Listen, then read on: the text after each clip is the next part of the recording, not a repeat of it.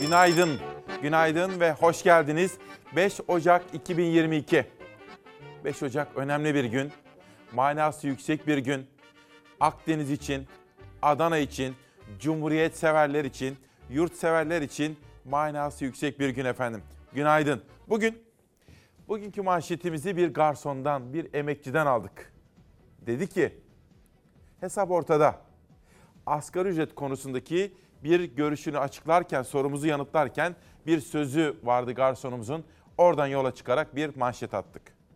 Her birinize öncelikle sağlık dileklerinde bulunurken 5 Ocak 2022 çarşamba sabahında İsmail Küçükkaya Demokrasi Meydanı'nı başlatıyorum. Vaka sayılarının ne kadar arttığının farkında mıyız? Bebeğimi kaybetmekten korkmuştum o yüzden olmadı. Çoğu hamile gibi o da doktorların uyarılarına rağmen korktu aşı olmadı. Koronavirüse yakalandı ölümden döndü. Diyarbakır'da yaşayan 31 yaşındaki öğretmen Nuray Çolak 35 gün entübe edildi. Sezaryenle alınan bebeğini 2 ayın sonunda görebildi. Nuray öğretmen gibi aşı yaptırmayanlar sonradan pişmanlığını yaşıyor. Benim gibi düşünmesinler. Korkulacak hiçbir şey yok. Aşı olsunlar çünkü gebeler çok fazla ağır atlatıyor. Koronavirüs tablosunda vaka sayıları tırmanışa geçti. Omikron Türkiye'ye geldiğinden bu yana en yüksek sayı kaydedildi. Vakalar 55 bin sınırında. 24 saatte 137 hasta yaşamını yitirdi. Saadet Partisi Genel Başkanı Temel Karamollaoğlu da ikinci kez koronavirüse yakalandı. Karamollaoğlu test sonucunu sosyal medya hesabından paylaştı. Bugün yaptırdığım Covid testim pozitif çıktı. Hamdolsun kendimi iyi hissediyorum. Karantina sürecini evimde geçireceğim. Geçmiş olsun dileklerini ileten herkese teşekkür ediyorum. Karamollaoğlu'nun haberi duyurmasının ardından siyasiler ve halktan geçmiş olsun dilekleri ardarda arda geldi. Salgının hızını artırdığına vurgu yapan bilim kurulu üyesi Profesör Doktor Alper Şener endişeli olduklarını söyledi. Bu rakam tırmanışı Şubat ayının ortasına kadar devam edecektir olasılıkla. Sağlık hizmetinin ve yatak kapasitesinin bir sınırı var. Bu kapasiteyi omikron aşabilir korkumuz var. Bu reel bir korku, sahada hissettiğimiz bir korku. Test kuyrukları uzarken uzmanlar hastanelerin tıkanmasından endişe ediyor ancak hala Türkiye'nin kötüye giden tablosu mavi bir haritayla açıklanıyor. Çünkü Sağlık Bakanlığı ısrarla tüm verileri çift doz aşılama üzerinden hesaplıyor. Türkiye'nin aşı karnesi zaten çift dozda bile bağışıklık sağlayabilecek düzeyde değil. Üstelik artık 3. 4. ve 5. dozlar devrede uzmanlar vaka artışlarındaki en büyük sorunun aşısızlar ve eksik doz aşılı olanlara bağlıyor. O ekrandaki görülen mavilik ister istemez aşılamadan bir kaçışa sebep oluyor. Aslında iki doz aşılanmış olanlar artık hiç aşısız saymak lazım bunları. Üçüncü doz olanları artık biz aşılama ve koruma yelpazesi kabul etmemiz gerekiyor haritalarda bence bunun altını çizmek lazım. Sağlık Bakanı Fahrettin Koca omikron uyarısını yineleyerek büyük şehirlere dikkat çekti. Omikron varyantı İstanbul'daki vaka sayılarının toplam vaka sayısının yarısını aşmasına neden oldu. Yeni varyanta bağlı vaka artışları şimdilik büyük şehirlerde dikkat çekse de aynı durum diğer illerde de kolayca yaşanabilir. Tedbirlere her yerde aynı ciddiyetle uyulmalıdır. Saadet Partisi lideri Temel Karamollaoğlu da koronaya yakalandı. Kendisine geçmişler olsun diyoruz. Durumu iyiymiş. Onun dışında pek çok gazeteci arkadaşlarımız Şirin Sever, Özkan Tamirak ve meslek büyüğümüz Yılmaz Özdil. O da koronaya yakalanmış efendim. Onlara geçmişler olsun diyoruz. Ali Koç'un hastalığa yakalandığını duyurmuştum. Durumu iyiymiş. Dün sordum.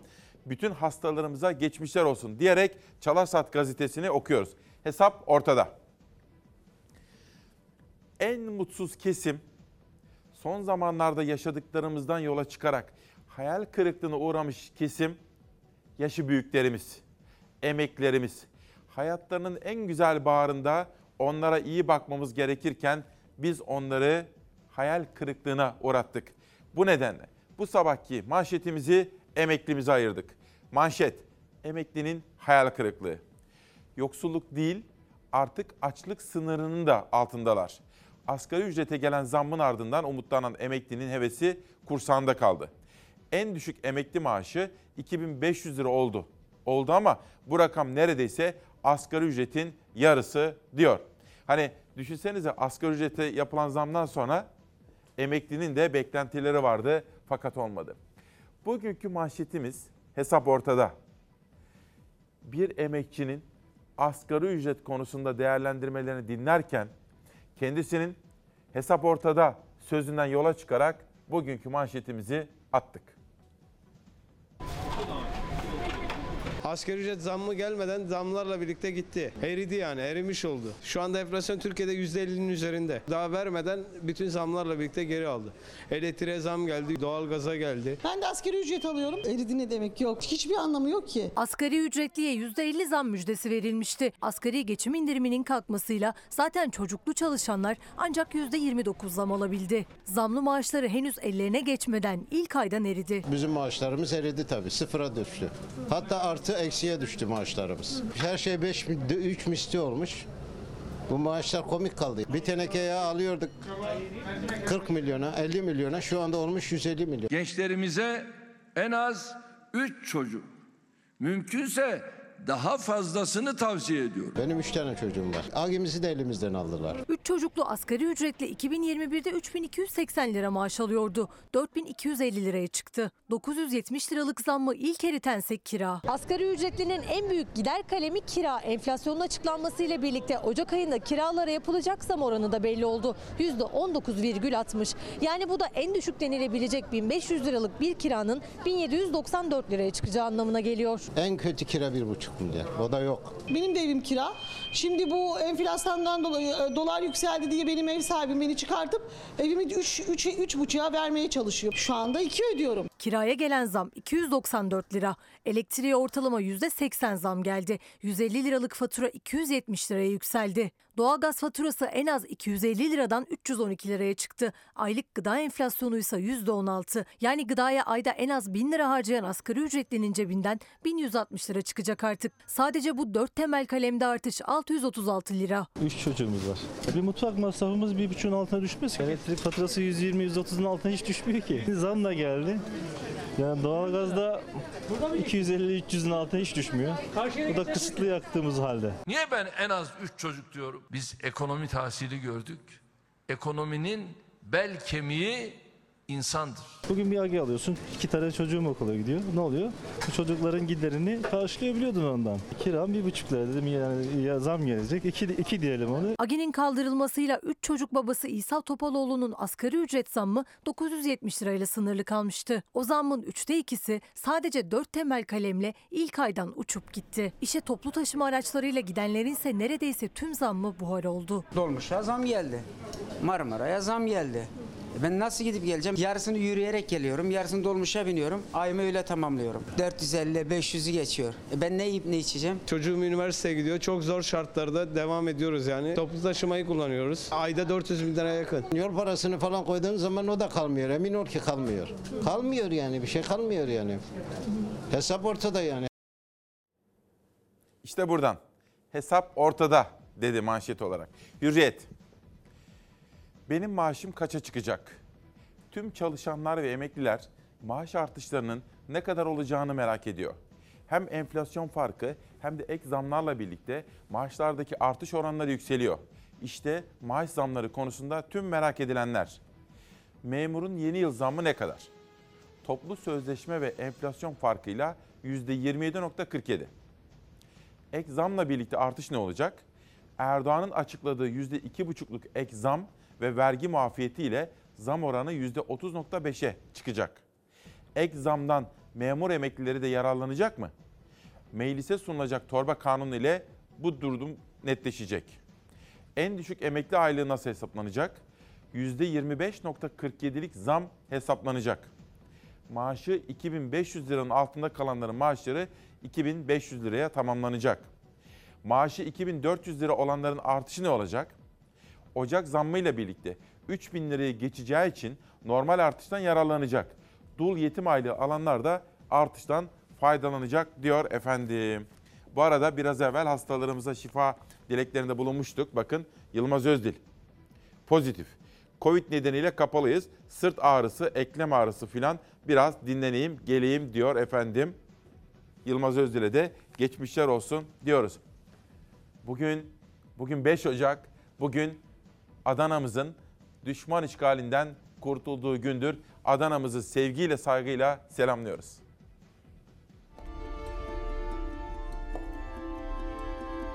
Huzurla dinliyorsak ezanlarımızı, gururla dalgalanıyorsa al bayrağımız göklerde,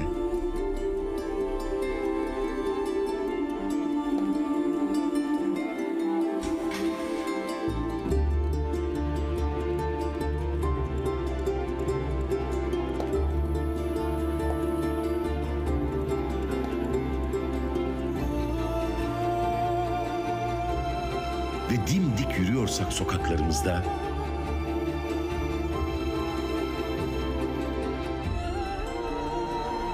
bunu kahramanlarımıza borçluyuz. Arkadaşlarını arkada bırakmayan Tayyar Rahmiye. Cesur komutan Tekelioğlu Sinan. 44 askerle 800 düşmanı esir alan Kara Afat. Düşmanı tuzağa çeken Kılavuz Hatice. Tanklara, uçaklara karşı koyan İbo Osman.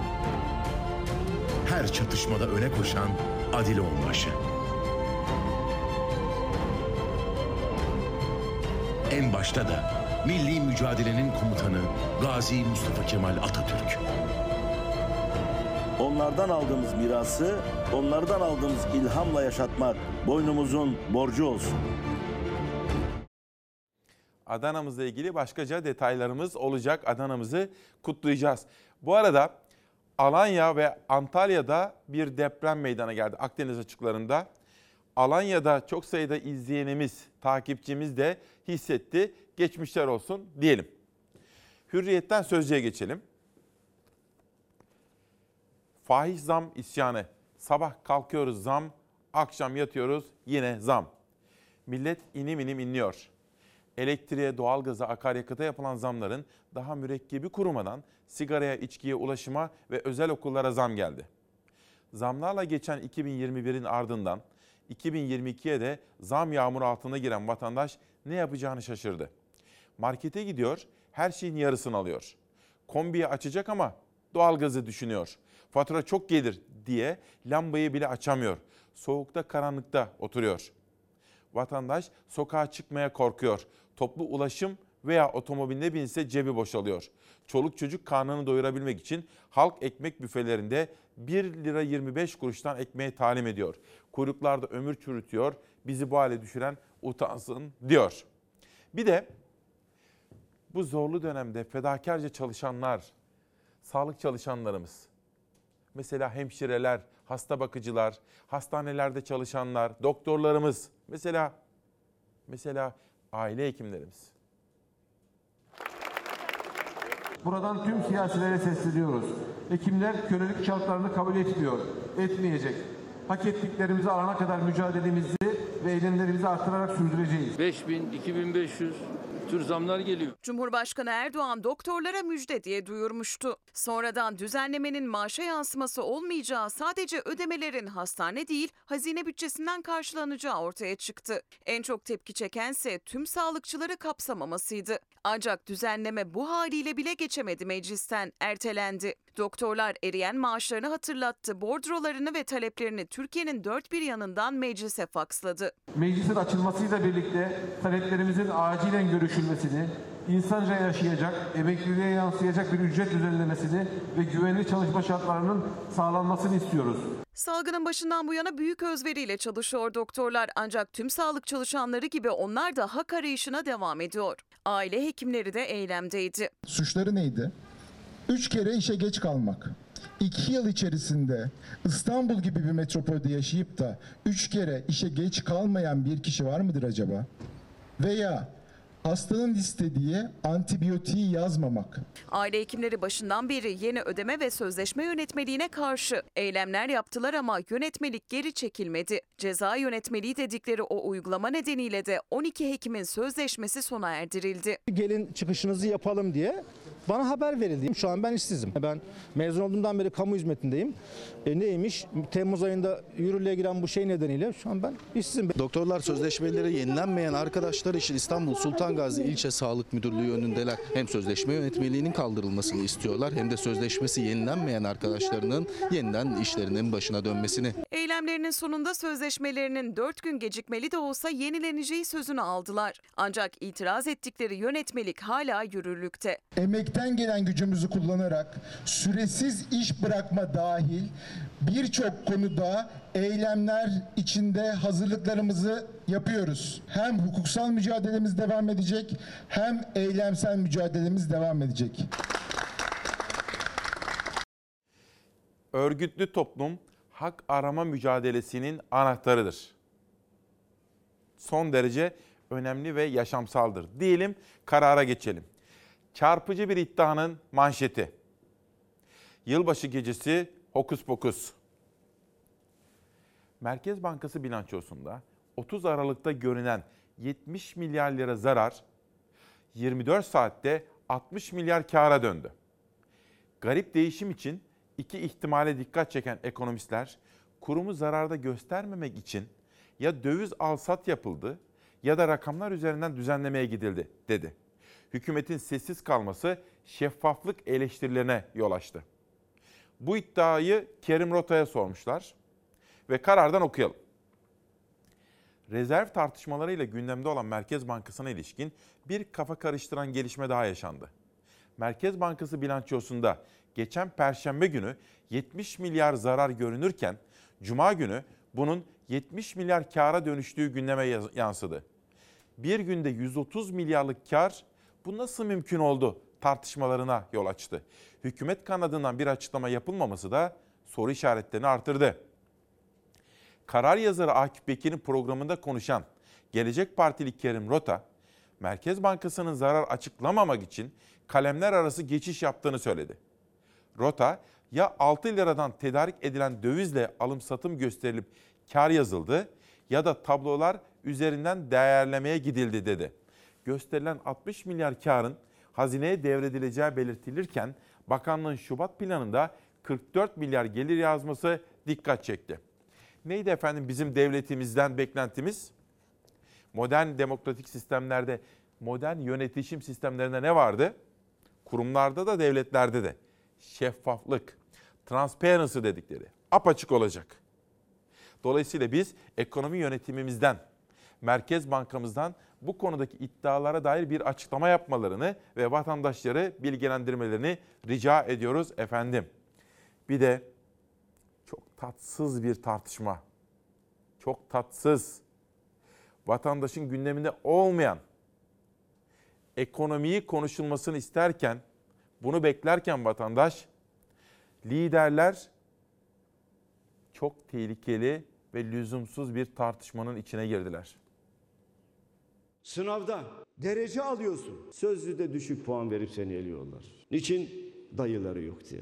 Gemi iyice azıya aldılar. Öyle ki işi devletin kurumlarını basmaya kadar götürdüler. Sorumlu siyaset yapmak varken bunlar siyasi eşkıyalık yapmaya özen gösterdiler. Güya ben eşkıyaymışım. Ankara'da dayısı olmayanların sesi olmak için oraya gitti. Zincirlerle kapıları kapadılar. Oraya genel başkan gelmesin diye. Ama ben söyleyeceğimi söyledim. CHP lideri Kılıçdaroğlu'nun TÜİK'ten sonra KPSS'de başarılı not alıp mülakatlarda elenen adaylar için Milli Eğitim Bakanlığı kapısına gitmesine Cumhurbaşkanı öfkeli. CHP lideri yanıt verdi. Mülakatta elenenlere hukuki destek vereceklerini söyledi. 81 ilde Cumhuriyet Halk Partisi'nin hukuktan sorumlu il başkan yardımcıları var. İsteyen evladımız bunlara başvurulacak ve kendilerine her türlü destek sağlanacak. Millet adına hesap sormakla mafyacılık oynamayı iyice birbirine karıştırır oldular. Genç arkadaşlarıma ifade edeyim. Ankara'da amcanız, Ankara'da dayınız, dedeniz var.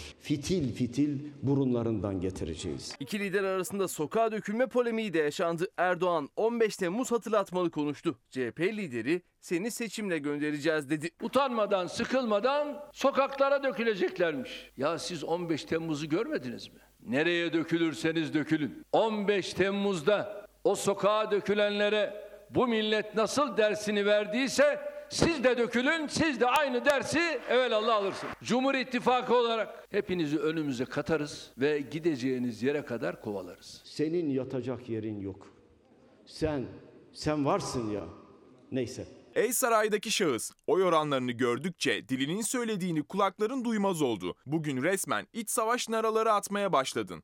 Bu millet bunları yemez. Seni ve beslemelerini seçimle göndereceğiz. Sarayını da öğrencilerin hizmetine vermeden önce 3 ay boyunca Her gün 10-20 saatleri arasında halkımızın ziyaretini açacağız. Çoluk çocuk, anne baba herkes senin nasıl bir şaşa içinde yaşadığını görecek. Sadece Erdoğan ve Kılıçdaroğlu arasında değildi atışma. Cumhurbaşkanı Erdoğan'ın hedefinde CHP Grup Başkan Vekili Özgür Özel de vardı. Özel, Diyanet'in okul öncesi eğitim kurumu açmasına yönelik adımı eleştirmişti. Diyanet eğitim birimi kuruyor. Okul öncesi eğitim birimi. Okul öncesi eğitim Diyanet'in işi mi, milli eğitimin işi mi? Bu kafayla bilimin B'si yok, fiziğin F'si, matematiğin De olmuyor üniversiteye gidince. Diyanet İşleri Başkanlığı'nın okul öncesinde evlatlarımıza eğitim vermesi bilimsel değilmiş, çağ dışıymış. Regafil, asıl çağ dışı olan sensin. Senin bu faşist zihniyetin. Bir ortaçağ zihniyetine yönelmenin, bunu kurumsallaştırmaya çalışmanın ne bu cumhuriyete faydası var, ne bu millete faydası var, ne anayasaya uygunluğu var. Artık cambazlığı bırakın, sahtekarlığı bırakın. Yeri geldiği zaman peygamberimize sahip çıkacaksınız, Kur'an'a sahip çıkacaksınız. Yeri geldiği zaman da ağzınızda, dilinizde hangi kusmuk varsa onu kusacaksınız. Cumhurbaşkanı Erdoğan Özgür Özel'in sözlerini İslam'a hakaret olarak yorumladı.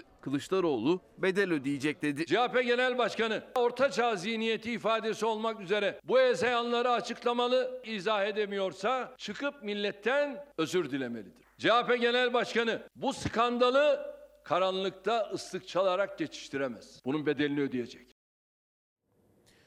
Niye böyle yapıyorlar diyor da Ayşe Hanım. Şimdi efendim bakın ben Sayın Erdoğan'ı dinlerken düşündüm. Sokağa çağrıda bulunuyorlar diyor. Kim? Yok böyle bir şey. Sokak diyen yok. Hayır. Hiç kimse aklını peynir ekmekle yemedi. Hayır. Sokak değil. İktidarlar demokrasiyle gelecek, demokrasiyle gidecekler. Seçim günü geldiği zaman halkımız eğer oy verirse bu iktidarı gönderecek. Millet İttifakı'na oy verirse. Ha, halkımız durumundan çok memnundur. Yine oyunu verir, bu iktidarla devam ederiz. Öyle sokak mı? Bunlar boş tartışmalar. Hiç kimsenin böyle bir şey dediği de yok. Kılıçdaroğlu şunu söylüyor. Demokrasiyle gideceksiniz diyor. Ha siz de dersiniz ki hayır demokrasiyle kalacağız. Ha ama seçim kaybederseniz de gayet tabii ki gideceksiniz. Herhangi bir olay falan olmadan gideceksiniz. Çünkü demokrasi bunu gerektirir. Bu ülke başka ülkelere benzemiyor. Ha halkımız devam edin der, devam edersiniz. Orada da güzel olur. Halkımız ne eylerse güzel eyler. Ama bakın konuşmamız gereken ne? Bana mesaj yazmış bakın. Elif Hanım. Elif Dinç Açık Göz. İsmail Bey iyi yayınlar. Ben emekliyim. Şimdiye kadar 2250 lira alıyordum. Şimdi sadece 250 lira zam geldi. Bu nasıl adalet? Nasıl geçineceğiz? Her şey %100 zamlanmışken lütfen bu konuları dile getirin. İşte bunu yapacağız. Boş tartışmalarla vatandaşı oyalamayın. Kendinizi de oyalamayın. Kendi sağlığınız için, kendi iktidarınızın ve ülkemizin geleceğinin sağlığı için de. Lütfen. Ülkemizin gerçek sorunları konuşulmaya bekliyor. Kendinizi boşu boşuna yormayınız. Gerçek sorunlarla meşgul olunuz diyelim ve bir sonraki gazeteye geçelim. Bir inat uğruna ya Rab. Bir inat uğruna her birimiz fazladan 22 bin lira borçlandık demiş Pencere gazetesi. Hükümetin faiz indirimindeki ısrarı ve doların önlenemez yükselişi Türkiye'nin dış borcunun Türk lirası cinsinden katlanmasına neden oldu. Ekonomist Mahfi Eğilmez'in yaptığı hesaba göre eğer faiz indiriminde ısrar edilmeseydi kur yılı 9 lira civarında tamamlayacaktı. Bir dakika Türkiye'm, herkes uyandı mı? He? Giyinirken bile, ya kulağınız burada olsun lütfen. Ekonomist Mahfi Eğilmez'in iddiası pencerede. Okuyacağım. Siz de böyle düşünüyor musunuz, düşünmüyor musunuz? Merak ediyorum. Okuyalım bir daha. Ekonomist Mahfi Eğilmez'in yaptığı hesaba göre eğer faiz indiriminde ısrar edilmeseydi kur yılı 9 lira civarında tamamlayacaktı. Oysa dolar çok daha ileri gitti ama yılı 13 liranın biraz üzerinde kapattı.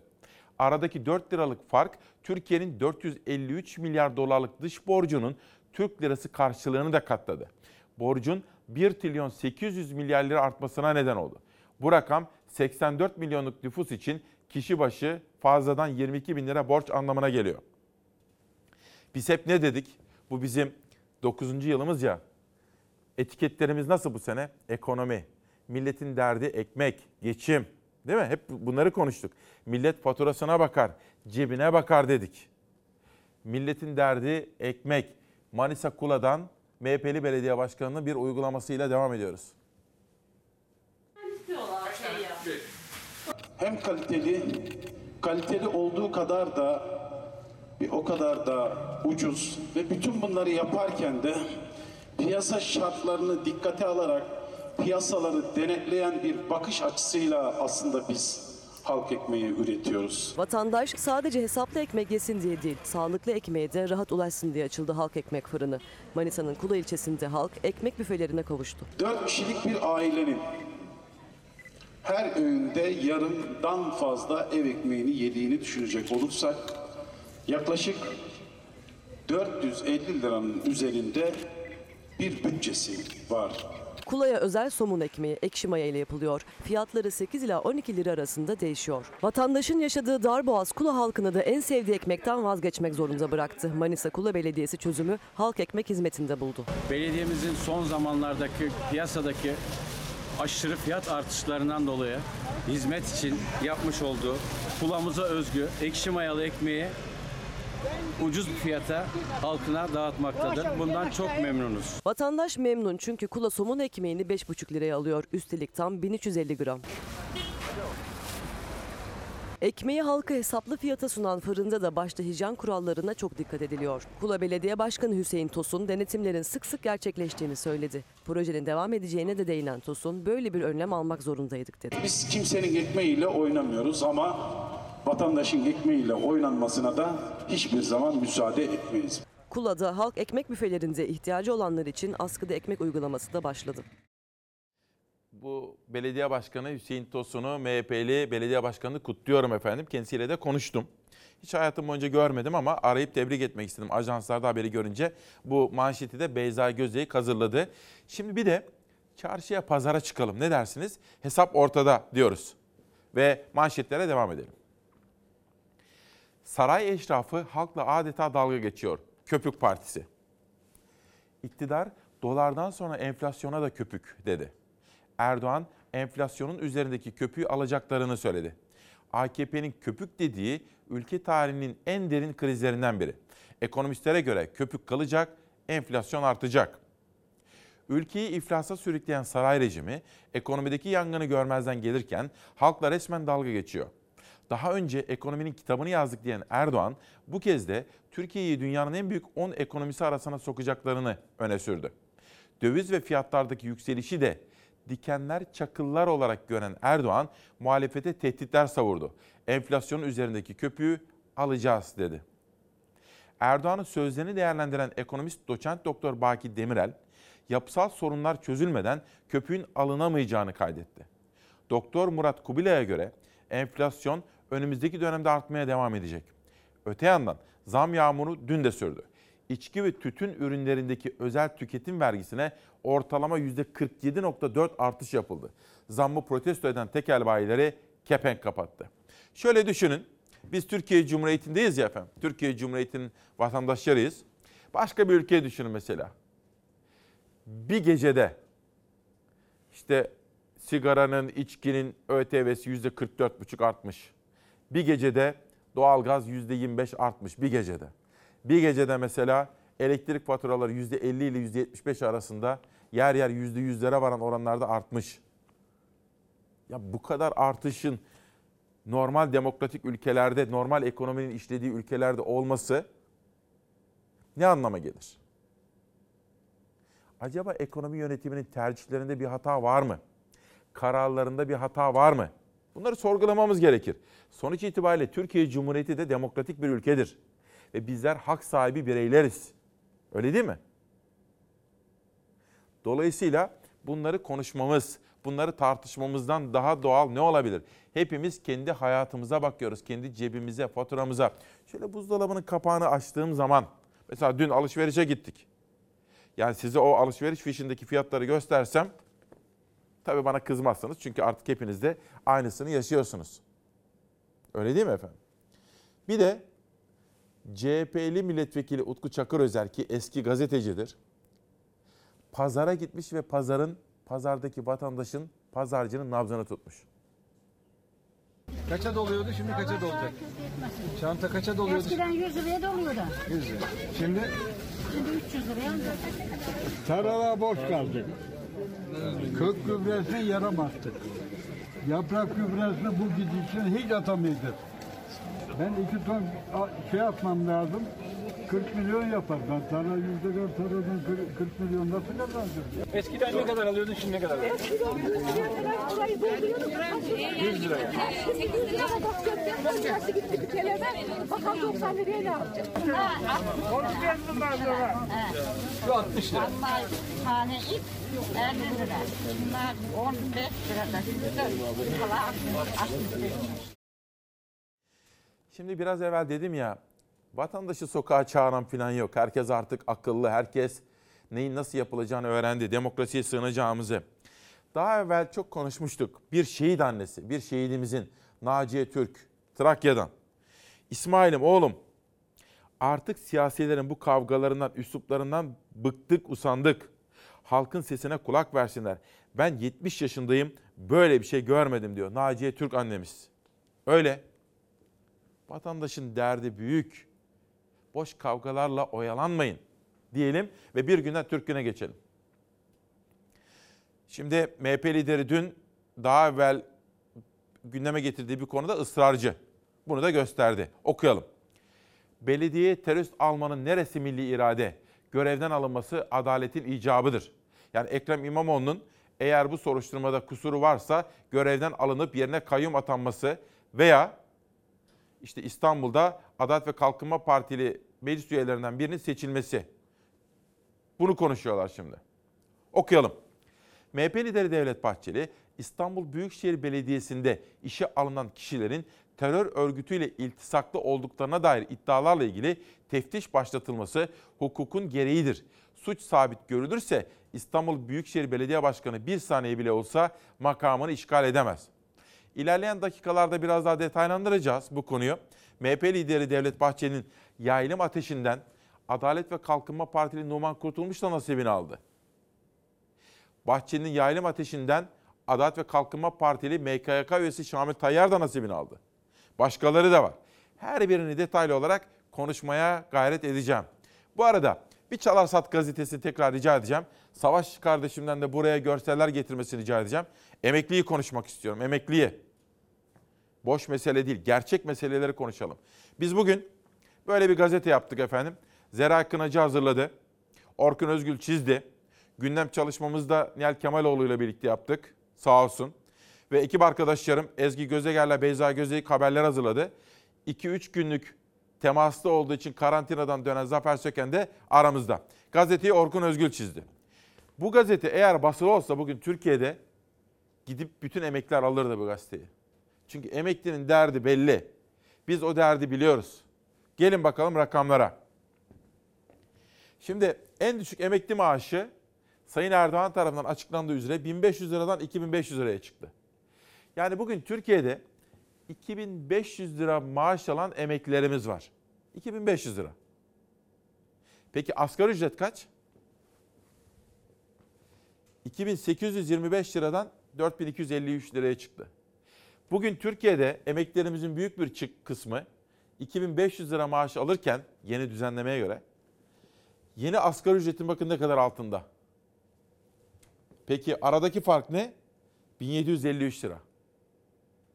Aslında Türkiye'deki siyasilerin iktidar muhalefet ayrımı gözetmeksizin bu konuya kafa yormaları gerekir. Çünkü bir toplum 30 yıl 40 yıl boyunca kendisine hizmet etmiş, devletine primlerini ödemiş, ömürlerinin en güzel bağrında emeklerine bunu reva görmemelidir.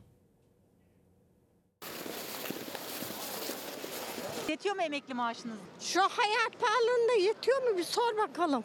Bunları nereye götürüyorsunuz? Neydi? Şurada şu şey var. a- Atak, atak. Atık. Onlara mı götürüyorsunuz? Evet. Para mı alacaksınız karşılığında? Öyle verecekler tabii. Kaç para biliyor musun? Bir kilosu beş kuruş. 500 kuruş. 86 yaşındaki emekli belki de ekmek parasını çıkarabilmek için topladığı kartonları satıyor. Yoksulluk değil artık açlık sınırının da altında kalan milyonlarca emekliden sadece biri. Emekliye ek zam müjdesi gelmedi. %25,5 zam alacaklar. En düşük emekli maaşı ise 2500 liraya yükseltildi. Düşük maaş alan emeklilerimizle ilgili yeni bir alt sınır belirledik. Hiçbir emeklimiz 2500 liranın altında maaş almayacak. Ev kira boğa sapı satın. Bir de dul kızın varsa elinde kaç para kalıyor? Kaç yaşındasınız? 86. Bu yaşta böyle uğraşıyorsunuz. Ee, uğraşmasan ne yapacaksın? Kaç lira maaşınız? Söylemeyeceğim. Muhtaç olmanın ağırlığıyla maaşını söyleyemiyor emekli. Ocak zammı yüzlerini güldürmeye yetmedi. Emekliler farklı illerde eylemler yaptı, faturalarını yaktı. Kabul etmiyoruz bu zamları. Tamam yeterli arkadaşlar. Zaten yanmışız. Düzlük kağıt yakmaz arkadaşlar. E, şimdiden sonra da doğalgazlar her şeyler iki katını olmuş. Yeter mi? Marketlere girilmiyor. Hiçbir yere girilmiyor. Faturalara, gıdaya gelen zamlardan sonra %25,5'luk zammı yetersiz buldu emekliler. Zaten ümitleri en düşük maaşın asgari ücret kadar olmasıydı. Kabine toplantısından alt sınırın 2500 lira olması kararı çıktı. Asgari ücretle uçurum daha da derinleşti. Yani en az emekli maaşı bir asgari ücret kadar alt limit olmalıydı. Onun üstüne zamları almalıydık. O zaman kendimizi koruma altına almış olurduk. Yapılan zamdan sonra emekli maaşları yine asgari ücrete yetişemedi. Hatta en düşük emekli maaşıyla asgari ücret arasındaki makas daha da açıldı. 2021'de fark 1325 liraydı. Artık 1753 lira. Üstelik maaşı 2500 liraya tamamlanan çoğu emekli yıllarca zam alamayacak. Çünkü zam hesapları 2500 liradan değil gerçek maaşları üzerinden yapılacak. Bir kişinin maaşı 1300 lira olarak belirlenmişse %25 zam yapıldığında 1625 liraya çıkacak ama 2500 liraya tamamlanacak. 2022 yılının 1 Temmuz'unda enflasyon oranında tekrar yeniden bir zam yapıldığında 1625 liranın üzerine zam yapılacak. Bu oran 2500 lirayı geçmiyorsa şayet emekli aylığı 2500 lira almaya devam edecek. Zam aldık da görmeden gitti zam.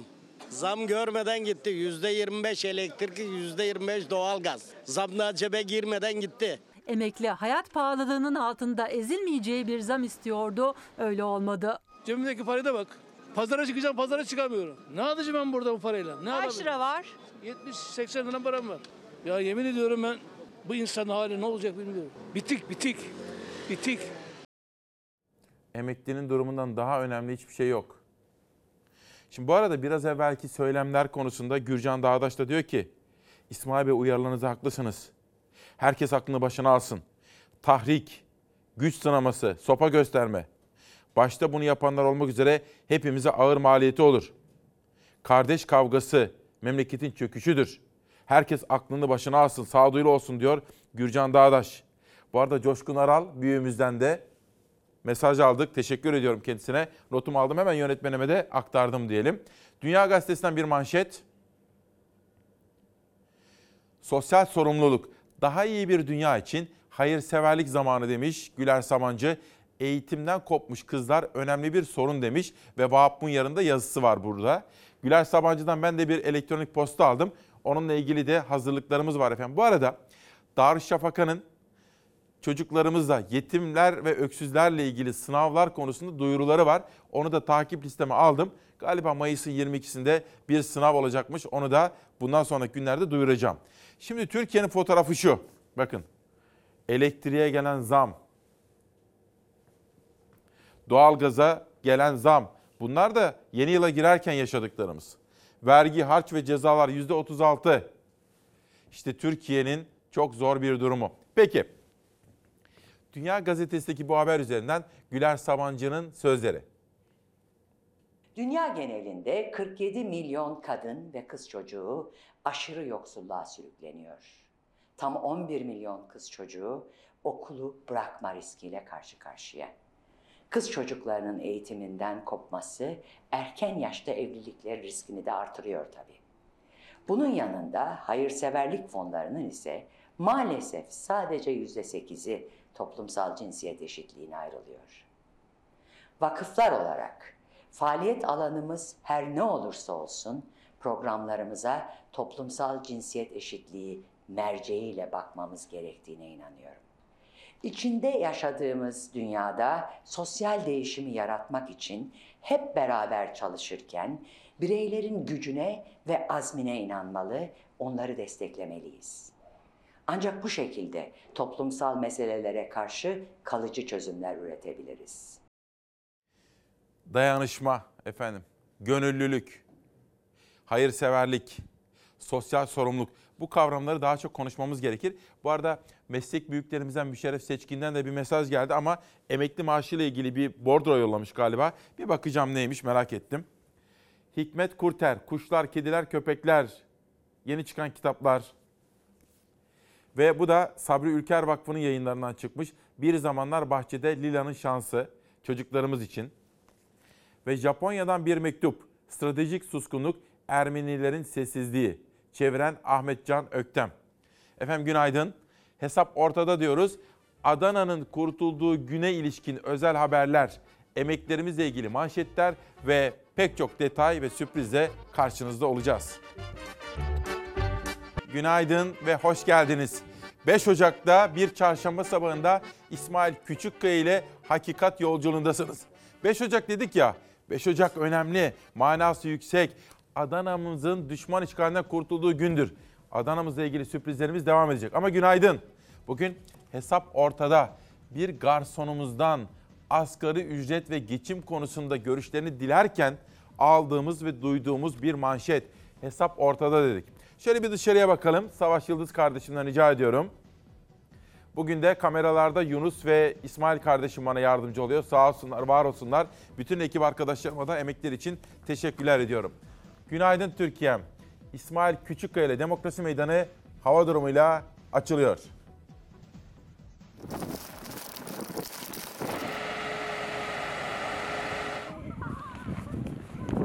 Batıda sıcaklıklar arttı, mevsim normallerinin üzerine hızla tırmandı.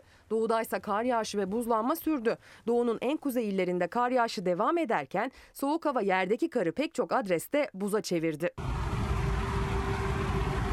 Gümüşhane'de öğleden sonra başladı ve gece saatlerine kadar kar yağdı. Termometre değerleri düştükçe yerdeki kar buza döndü. Direksiyon başındakiler buzda büyük tehlikeler atlatırken kimileri için buzlanma eğlenceye dönüştü.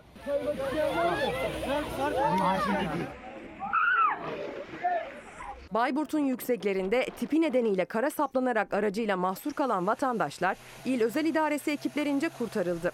Ekipler yolları kapanan köylerde yaşayanlara ekmek de götürdü. Kapalan yolları geldi açtılar ve ekmeğimizi ekmeğimizi anında ulaştırdılar. Erzurum'da akşam saatlerinde yağmaya başlayan kar muhteşem manzaralar oluşturdu. Erzincan'da ise günlerdir yağın kapattığı 99 köy yolunda çalışmalar sürüyor. Doğu'nun pek çok ilinde kırsallarda durum benzer. Özellikle rakım yükseldikçe kar örtüsü yolları geçilmez kılıyor. Örneğin Van, Gürpınar'ın köyleri. Hayvanlar için sonbaharda istiflenen otlar eşeklere bağlanan kızaklarla taşınıyor.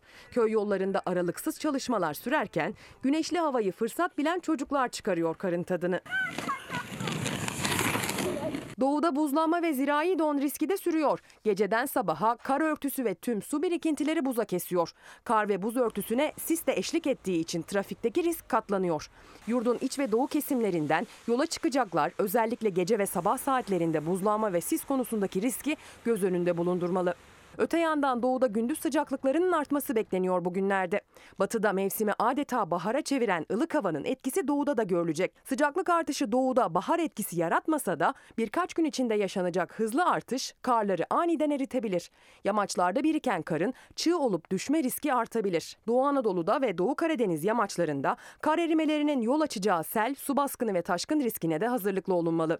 Çığ riski konusunda tedbirli davranmalı. Hava durumuna daha detaylı bakacağız. Lakin ana gündem maddemiz emekliler. Bugün işte arkamda Sözcü gazetesinde manşet gördünüz. Ama bir meslektaş, benden kıdemli Müşerref Seçkin bakın ne diyor. Sevgili İsmail, emekli maaşıma 756 lira zam geldi. 756 lira. Bugün devlet hastanesinde ultrason çekilecek. 56 lira maaştan keseceklermiş. Emekliden sağlık kesintisi olur mu? Tesadüfen gördüm. Bu da belgesi diyor. Altında da belgesi var ama onu göstermeyeyim artık belgesini efendim. Ya emeklinin haline bir bakalım. İktidar ve yandaşlarının bir aydır emekliye verdiği umut balon çıktı.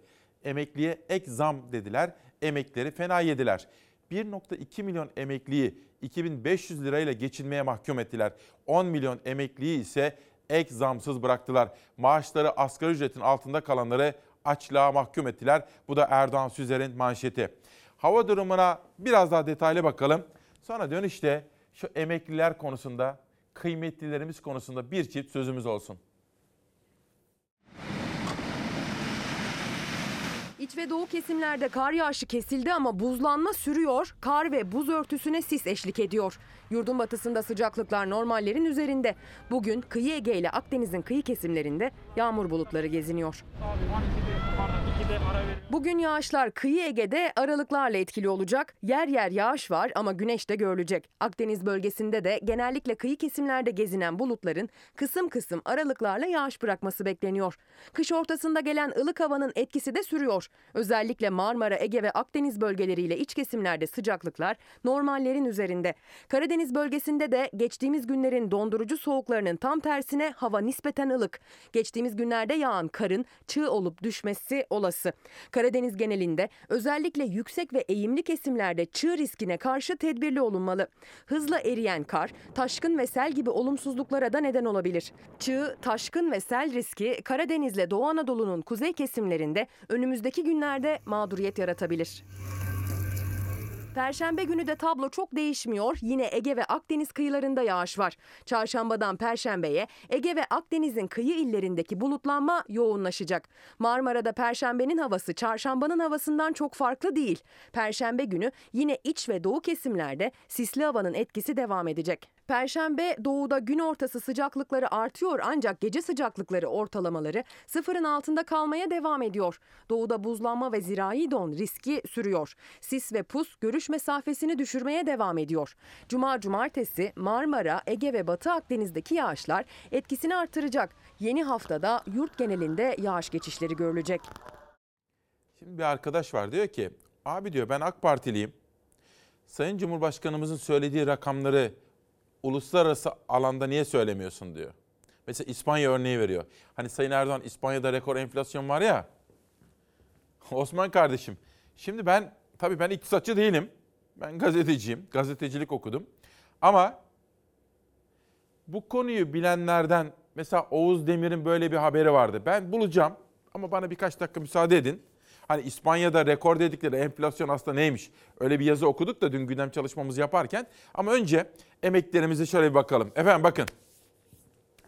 Bu ülkede milyonlarca yurttaşımız, bizim büyüklerimiz 30 yıl, 35, 40 yıl kimisi daha fazla çalıştı. Çalışırken hizmet etti topluma ve devlete. Vergilerini muntazaman ödediler. SGK'larını, primlerini ödediler. Ve artık onlar yaşları 60, 65, 70, kimisi 80, kimisi 90. Allah uzun ömür versin. Ömürler uzadı artık. Ömürlerinin en güzel baharındalar. Acaba iyi yaşıyorlar mı? Ben geçtim Avrupalı, Amerikalı, Kanadalı emeklinin yaptığı gibi yılda bir iki defa tatile geçmeyi. Geçtim artık onu söylemiyorum bile. Aslında olması gereken de. Ama hiç olmazsa geçmişte bizim büyüklerimiz ne yapıyorlardı? Emeklerimiz çoluklarına, çocuklarına muhtaç olmuyorlardı. Kendi karınlarını doyuruyorlardı emekli maaşlarıyla. Hatta torunlarına harçlık verebiliyorlardı. Ya şimdi o kalktı. Allah aşkınıza söyleyin. 2500 lira emekli maaşıyla geçtim tatili. Geçtim torunuma harçlık verebilmeye çikolata alsın diye. Allah aşkınıza emekli 2500 lirayla nasıl geçinsin? Bir de övünüyorlar bizimkiler. En düşük emekli maaşı 2500 lira diye. Ya 2500 lira nedir? Allah aşkınıza bakın dün annem alışverişe götürdüm. Çıktığında faturayı get- getireyim size. Kızdı annem söyleme dedi de. Her şey de söylenmez televizyonda dedi. Ama ne yapayım anne dedim. Yaşadığımız gerçeklik bu. Bin lira. Bin liralık alışveriş yaptık. Nasıl geçinecek efendim e, 2500 lirayla? Allah aşkınıza bir formülü varsa söyleyin. Peki asgari ücreti 4253 lira yaptık. Güzel.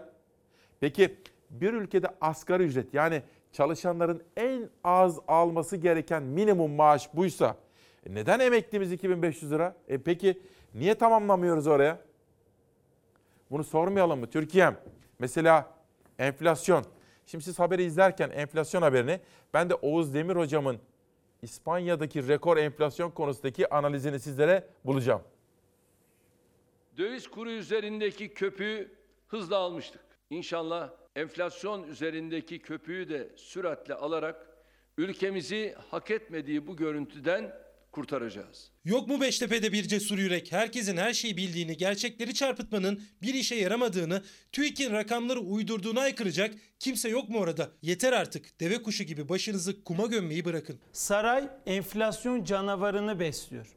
Cumhurbaşkanı Erdoğan 19 yılın rekorunu kıran yıllık %36,8 açıklanan enflasyon için üzerindeki köpüğü alacağız dedi. Kabine toplantısı sonrası ise yıllık %36 enflasyon karşısında üzüntülü olduğunu söyledi. Muhalefet Erdoğan TÜİK'in açıkladığı %36 enflasyona üzülüyor ama çarşı pazarda gerçek enflasyon %100'e dayandı diyor. Bu sezonda bu çantaları 50 liraya satıyordum. Şu anda 100 liraya satıyorum. Ülkemizin önünde de bir enflasyon gerçeği vardır. Yüzde 36 olarak açıklandı. Vatandaşlarımızın böyle bir tabloyla karşı karşıya kalmasından dolayı üzüntülüyüz. Cumhurbaşkanı eğer hakikaten bu üzülmeyle olacaksa çok daha fazla üzülmesi lazım. %80'lik bir Türkiye enflasyon yaşıyor deyip buna üzülmesi gerekir. Sadece elektrikle ilgili. 230 kilowatt saatin faturası 370 lira oldu. Yani tüketim aynı kaldı vatandaşımız için fatura 160 lira arttı. Benzinde 1 Ocak 2021'de 50 litrelik bir depo 363 liraya doluyordu. 1 Ocak 2022'de 50 litre oldu 649 lira. Nereden nereye? Çok aldım bir ay önce 20 lira 25 liraya satıyorduk. Şu anda 60 liraya satıyoruz. Karımız yok. %100'den aşağıya zammın geldiği hiçbir şey yok. 2022 yılı maalesef daha vahim bir ekonomik tabloyu karşımıza çıkaracak. Esnafta muhalefette TÜİK rakamlarının gerçeği yansıtmadığını söylüyor. Elektrikten doğalgaza, akaryakıta, gıdaya her kaleme gelen zamların TÜİK rakamının üzerinde olduğuna dikkat çekiyor. TÜİK'in açıkladığı oranların bile AK Parti'nin 2002'de iktidara gelirken devraldığı enflasyonun kat be kat üstüne çıkmasına. Adalet ve Kalkınma Partisi hükümetleri %29,7 e, tüketici fiyat enflasyonu aldı. Şimdi %36'ya getirdi. Bunlar baskılanmış olmasına rağmen. İkincisi %30,8 ile aldığı üretici fiyat artışını da %79,9'a getirdi. Enflasyon oranının bu derece yüksek çıkmasında küresel emtia fiyatlarındaki ve üretim maliyetlerindeki artışın ötesinde döviz kurundaki dalgalanmanın da etkisinin olduğunu biliyoruz. Dolar 18 lirayken benzin 11 liraydı. Şimdi dolar 13 liraya düştü. Benzin de 13 lira. E neden yok bu vatandaşa yansımıyor? İnşallah bu yılda enflasyonu çok daha fazlasıyla gerileteceğiz. Enflasyonun boynunu kırarak en kısa sürede tekrar tek haneli rakamlara geriletmekte kararlıyız. Türkiye e, aradan geçen süreç içinde 2002 e, dönemi verilerinin de gerisine gitmiştir. Enflasyonda öyle. Enflasyonda öyle. Cumhurbaşkanı 2022'de enflasyonu düşüreceğiz dedi. Muhalefet Cumhurbaşkanının 2021 Ağustos'unda da enflasyon düşecek açıklamasını hatırlattı. Ağustos'la birlikte enflasyonda da düşüşü göreceğiz. Artık Cumhurbaşkanı inandırıcılığını kaybetti. Daha önceden de bu cümleler kuruldu. Ancak hep tersini yaşıyoruz. Hala faiz sebep, enflasyon sonuçtur diyerek yola devam ederseniz enflasyonu düşürme imkanınız yoktur. Bunun geleceği nokta çok daha yüksek enflasyonlar Türkiye yaşayacak. CHP'li Deniz Yavuz Yılmaz da İsmail Küçükkaya ile Çalar Saat'te enflasyon açısından 2022'nin daha zorlu geçeceğini söyledi. İktidarın faiz politikası nedeniyle liranın da değer kaybettiğini belirtti. Faiz sebep enflasyon sonuç gibi bilimselliğe aykırı metodlar uygulanmasaydı e, Türk lirası bu kadar değer kaybetmeyecekti. Temaslı olduğu için birkaç gündür aramızda yoktu. Zafer Söken döndü gördüğünüz gibi. Biraz evvel Adalet ve Kalkınma Partili bir izleyenim. Bana demişti ki işte İspanya'da da enflasyon var. Sayın Erdoğan bunu söylemiş ya. Oğuz Demir, İspanya'da da rekor enflasyon var dedi yine Cumhurbaşkanı Erdoğan konuşmasında. Rekor oran Orada yıllık %6.7. Tekrar ediyorum. İspanya için yılda 6.7 enflasyon rekor. İspanya'nın bu %6.7'lik enflasyonu dahil edersek 4 yıllık enflasyonu dahi bizim aylık enflasyonumuzun altında kalmış. Değerli izleyenime üzülerek söylemeliyim ki üzülüyorum. Çünkü enflasyonun aslında ne demek olduğunu iyi bilirim. AK Partili bu izleyenime de üzülerek söylemeliyim ki maalesef bizim çok sevdiğimiz ülkemiz dünyada enflasyonun en yüksek olduğu ülkelerden biri. Ya.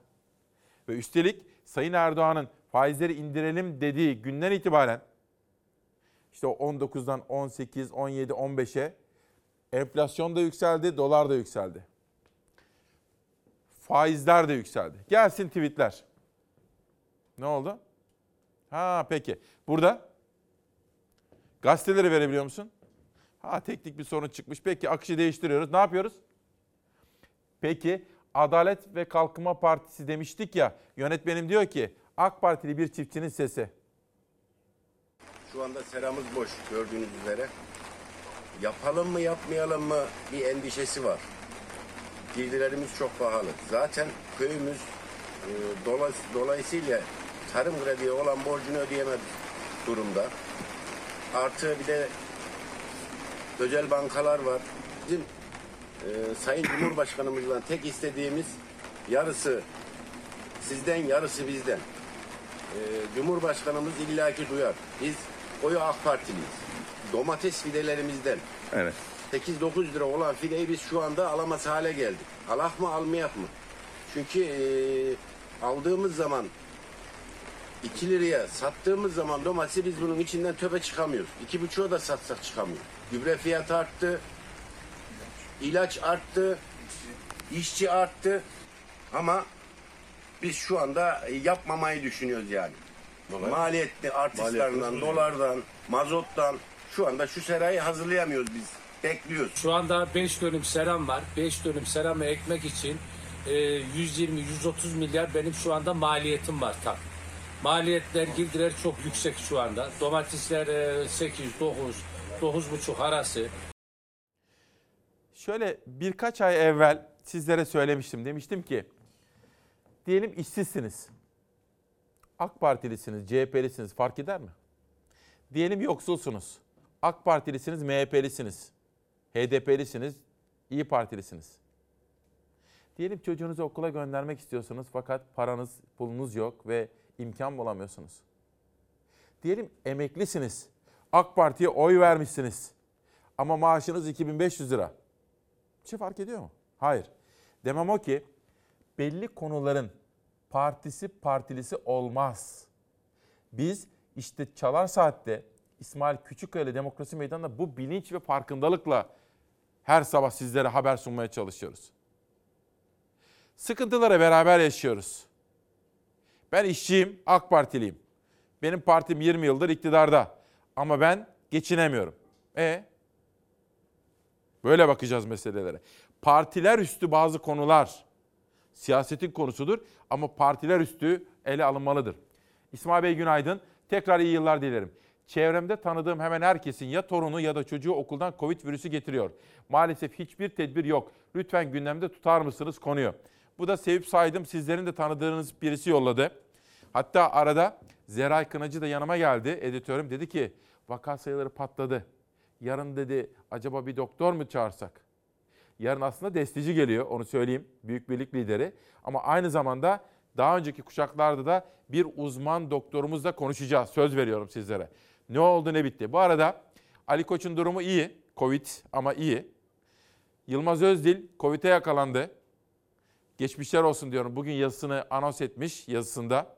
Onunla birlikte meslektaşlarım Şirin Sever, Covid, Özkan Tamirak bütün ailesi, eşinin bütün ailesi. O kadar çok yaygınlaştı ki efendim. Dolayısıyla önlemleri en üst düzeyde almakta fayda var diyelim. Geçelim.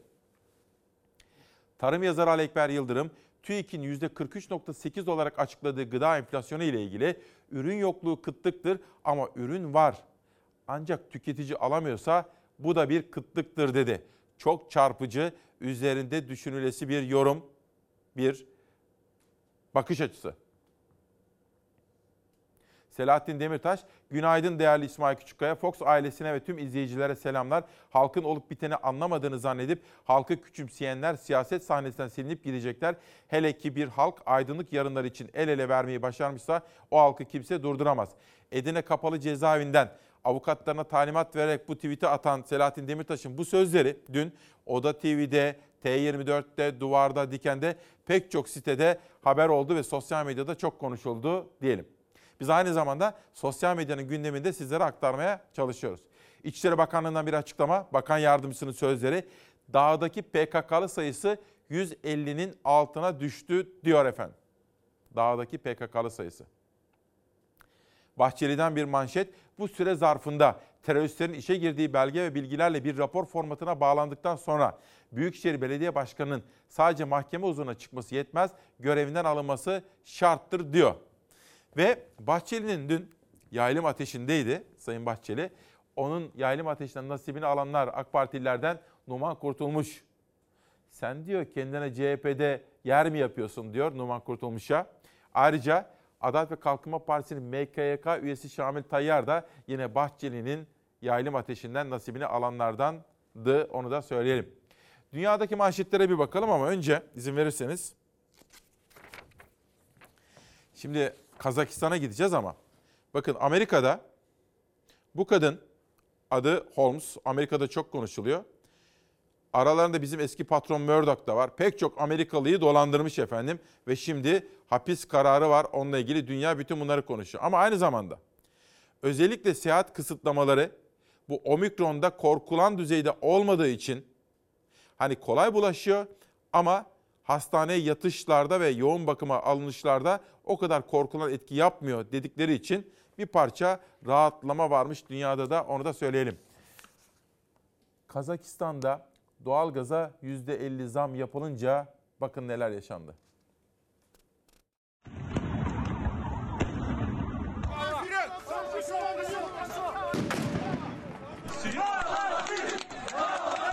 Yapılan zamlar %50'ye çıktı. Kazakistan'da bardak taştı. Akaryakıt zammı ülke genelinde halkı sokağa döktü. Zamlar geri çekildi ama insanlar sokaktan çekilmedi. İki şehirde olağanüstü hal ilan edildi.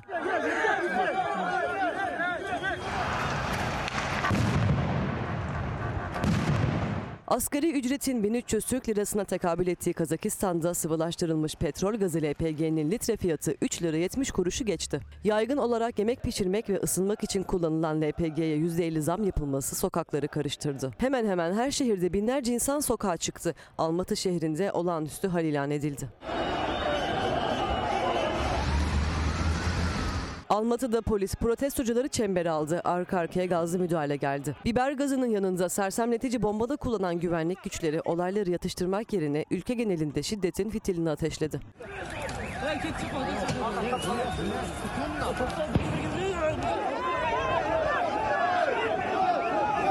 Yapılan zam geri çekildi ama insanlar sokaklardan çekilmedi. İktidar eski fiyata geri dönüyoruz dese de insanlar hükümete istifa çağrısı yapmaya devam ediyor. Ordunun sokağa indiği Almatı'da insanlar Cumhurbaşkanı Tokayev'le görüşene kadar evlerine dönmeyeceklerini söylüyor. Olağanüstü halin ardından ordunun sokağa indiği Almatı'da çok sayıda kişinin gözaltına alındığı iddia edildi. Hem Türkiye'den hem dünyadan manşetleri aktarıyoruz. Sıra geldi mahalli gazetelere. Yeni dönem Bursa. Alternatifli reçete dönemi ilaç yokluğuna yeni çare. Son dönemde sıkça yaşanan ilaç tedarikinde problemlere yeni bir halka eklendi. Doktorlar ilaç bulunmaması durumuna karşılık alternatifli reçete yazmaya başladı. Lale Akasoy'un manşeti. Çağdaş Batman, otizm engel değildir. Otizmli Hilal Nur'un halk eğitim kursu ile hayatı değişti. 3 aylık eğitimle ilk kişisel sergisini açtı. Kızımıza tebrikler ve buradan iyi dileklerde bulunalım efendim. Özel gereksinimi olan çocuklarımıza ihtiyaç duydukları özel ne varsa imkanları sağlamamız gerekiyor. Hedef Aydın. Oğlum korku nedir bilmezdi. Aa değil mi? Bunu istedim çünkü. Arkadaşlarım hazırlıyorlar efendim. Şehidimizi hatırlayacağız. Unutturmayacağımıza söz vermiştim. Elazığ'ın bir kahramanı o. Oğlum korku nedir bilmezdi. İzmir Adliyesi'ne yönelik terör saldırısını canı pahasına önleyen şehit polis memuru Fethi Sekin'in babası Mehmet Zeki Sekin acısını yüreğimde taşıyorum. Korku nedir bilmezdi dedi. Evet şehidimizle ilgili haberi hazırlatıyorum. Bittiği anda da sizlere aktaracağım ve şehidimize buradan dualar, iyi dilekler göndereceğiz. Onun acılı, kederli, gurur duyan ailesine. Tekel bayileri de bizim sesimizi duyun, duyurun diyorlar. Son zamlardan sonra e, bir belirsiz ortam oluştu. Halka kendimizi anlatamıyoruz. Zincir marketler zamlı fiyattan satıyor ama bize firmaların gönderdiği bir zam listesi yok. Sermayemiz giderek eriyor. Sattığımız ürünün yerine yeni ürün alamıyoruz bu son zamlardan sonra ve ürün tedariği durdu. Yaklaşık bir aydır e, tekel bayiler olarak ürün tedarik etmekte ciddi zorluk yaşıyorduk. E, son çare olarak e, piyasadaki belirsiz ortamın e, belirginleşe, belir- belirginleşmesini bekliyoruz. Bundan kaynaklı e, Türkiye Tekel Bayiler Derneği olarak e, dükkanlarımızı kapatma kararı aldık.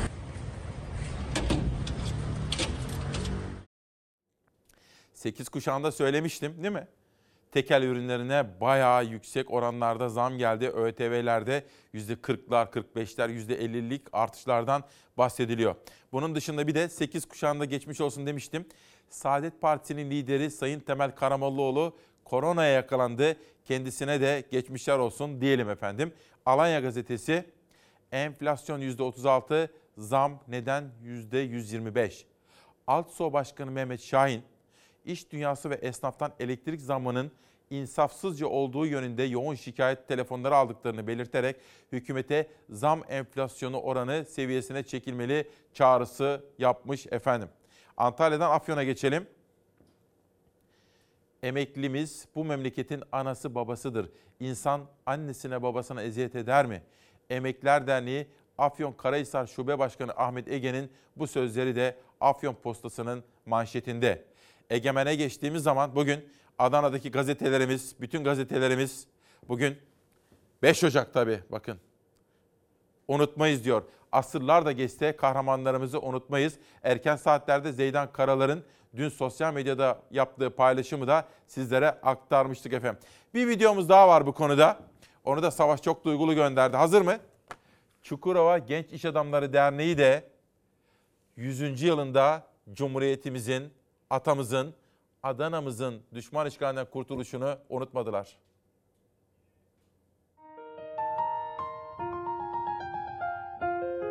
Dikkat et düşeceksin. Rahatsız etmeyelim şimdi. Af buyurun paşam. Dersin ortasında bu suali Atatürk'e soracağım diye tutturdu. Atatürk'üm, vatanımızı kurtarmaya nerede karar verdin? Böyle önemli kararlar ancak güzel diyarlarda verilir çocuk. Ben de harekete geçmeye o koca yürekli insanların diyarında, Adana'da karar verdim.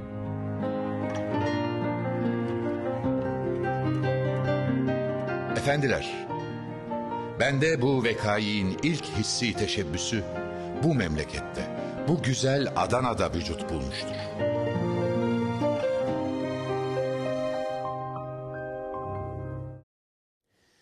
Adana'mızı kutluyoruz efendim. Adana'mızın gözümüzdeki, gönlümüzdeki yeri ayrıdır. Bu arada bugün iki köşe yazarı fikir ayrılığına tutuşmuşlar ama siyasi konularda değil. Cem Yılmaz. Cem Yılmaz tabii çok zeki bir adam ve aynı zamanda gözlemleri çok derinlikli olan bir isim. Bugün Hıncal Uluç beğenmedim olmamış diyor. Ama Deniz Zeyrek olmuş diyor ve ikisi de ayrı pencerelerden bakmışlar. Birkaç gündür de çok yaygın bir şekilde eleştiriliyordu ve destekleyenler de vardı. Kim destekliyor, kim eleştiriyor ben bir genelleme yapabilirim ama yapmayayım. Olayı siyasi bir tarafa çekmek istemem. Ama sadece şunu söyleyeyim. Ben de bu kadar yazılandan sonra baktım. Son derece beğendim. Evet, Cem Yılmaz'ın en son gösterisini de son derece beğendim. Hele bir Acun Ilıcalı yorumu vardı orada. Dedi ki ya bu Acun dedi herkesi her konuda ikna edebilir. Ben Cem Yılmaz dedi. Acun geldi beni ikna etti. Kendimi bir anda canlı yayında Ali Koç'a destek toplarken, yardım toplarken buluverdim dedi. Acun beni buna ikna etmiş. Ya düşünsenize Cem Yılmaz Ali Koç'a, Ali Koç için yardım topluyor dedi. Fenerbahçe için topluyordu ama bu, ve benzeri o kadar çok derinlikli analizi var ki efendim ben doğrusu çok beğendim Cem Yılmaz'ın gösterisini. Ve gelsin şimdi sosyal medya manşetleri. Şimdi bu bence üzerinde çok konuşulası bir konu. Bahçeli'den Arınç'a, Sayın Devlet Bahçeli'nin dünkü açıklamaları bunlar. Sulu gözlü siyasetçi, sana soruyorum. Siyasete devam etmek için CHP'de yer mi yapıyorsun dedi. Acaba Bülent Arınç bir yanıt verir mi? Ne söyler merak ettim. Fakat Bahçeli, Şamil Tayyar'a da, Numan Kurtulmuş'a da mesajlar gönderdi. Bahçeli'den Kurtulmuş'a senin varmak istediğin yer neresi, yapmak istediğin nedir dedi efendim. Peki siyasiler bunları konuşuyorlar. Babacan'a bir bakalım. Babacan da esnaf turundaydı. TÜİK'in açıkladığı bir enflasyon rakamı var. Yüzde 20 21. Fotokopi kağıdını bir ay önce 20 lira 25 liraya satıyorduk. Şu anda 60 liraya satıyoruz. 3 misal. 3 misal. 500 top. Karımız yok. 500 top. Yüzde yüzden aşağıya zammın geldiği hiçbir şey yok bile. Bunlar en temel ihtiyaçlar. En temel. Okuyup yazan nüfus için en temel ihtiyaç. Hala yüzde 20 enflasyonda yaşadığımız zannediyoruz. Çünkü enflasyon Yani onlar artık ayrı bir hayal aleminde maalesef. Yanıltıyorlar insanları da yanıltıyorlar. İnsanları yanıltıyorlar ama işin içinde olanlar da görüyor neyin ne olduğunu. Yani alışverişin içinde olan herkes çanta satıyoruz. Sattığımız çantayı yerine daha alıp koyamıyoruz. O duruma geldi. Artık yani hiç satmasak daha karlı duruma geldik. Mesela kaça şöyle bir şu mor Şu okul anda çantası var okul, mesela şu. okul sezonunda bu çantaları 50 liraya satıyordum. Şu anda 100 liraya satıyorum ve yenisini alamıyorum. 100 liraya Bir ay önce koyamıyorum. Bu duruma geldik. Maalesef yani. Çok zor. Sonumuz nereye gidiyor? Asıl, asıl alışveriş eden vatandaş çok zor ya. Yani şimdi biz tabii Yani sadece fiyat koyup yapıyoruz ama Etiket yapıştırıyor musunuz yoksa vaz mı geçtiniz Yok, artık etiketten? değiştirmekte şeyi etiket makinelerini bozduk. Etiket makineleri Aynen değiştirmekten. Bugün Ozan Ozan Şener'in de bizim Sadri Şener, Asuman Şener'in oğlu Ozan'ın da doğum günü. Daha doğrusu yeni yaşının ilk günü. Aynı şekilde Yasin, Yasin Özdağ'ın da 50. yaşına girdi bugün. Onun da doğum gününün yani yeni yaşının ilk günü. Çalarsat ailesini sevgiyle saygıyla selamlayalım. Doğum günü olanları da kutlayalım efendim. Leyla, Leyla Işık yeni çıkan kitaplar imzalı olarak geldi. Mavi Tebeşir, Vedat Akyol, Uğur Eren, Geç Dönen Sevgili isimli kitabını yazmış, imzalamış ve bize göndermiş. Teşekkür ediyoruz kendilerine. Dün Erdal Sağlam'ı aradım. Yani benim bildiğim en iyi ekonomi muhabiriydi. En iyi ekonomi yazarıydı ve çok başarılı bir gazetecidir. Birkaç soru sormak istedim. Müsait misiniz dedim. Evet dedi. Yarın demokrasi meydanında konuşalım mı? Tabii. Erdal Sağlam'la konuşacağız. Merak ettiğiniz işte bu asgari ücret, o gece neler oldu? Mesela Kerim Rota'nın karardaki manşeti, hokus pokus. Her birini Erdal Sağlam'a soracağım. Ama önce manastırın ortasında Manastırın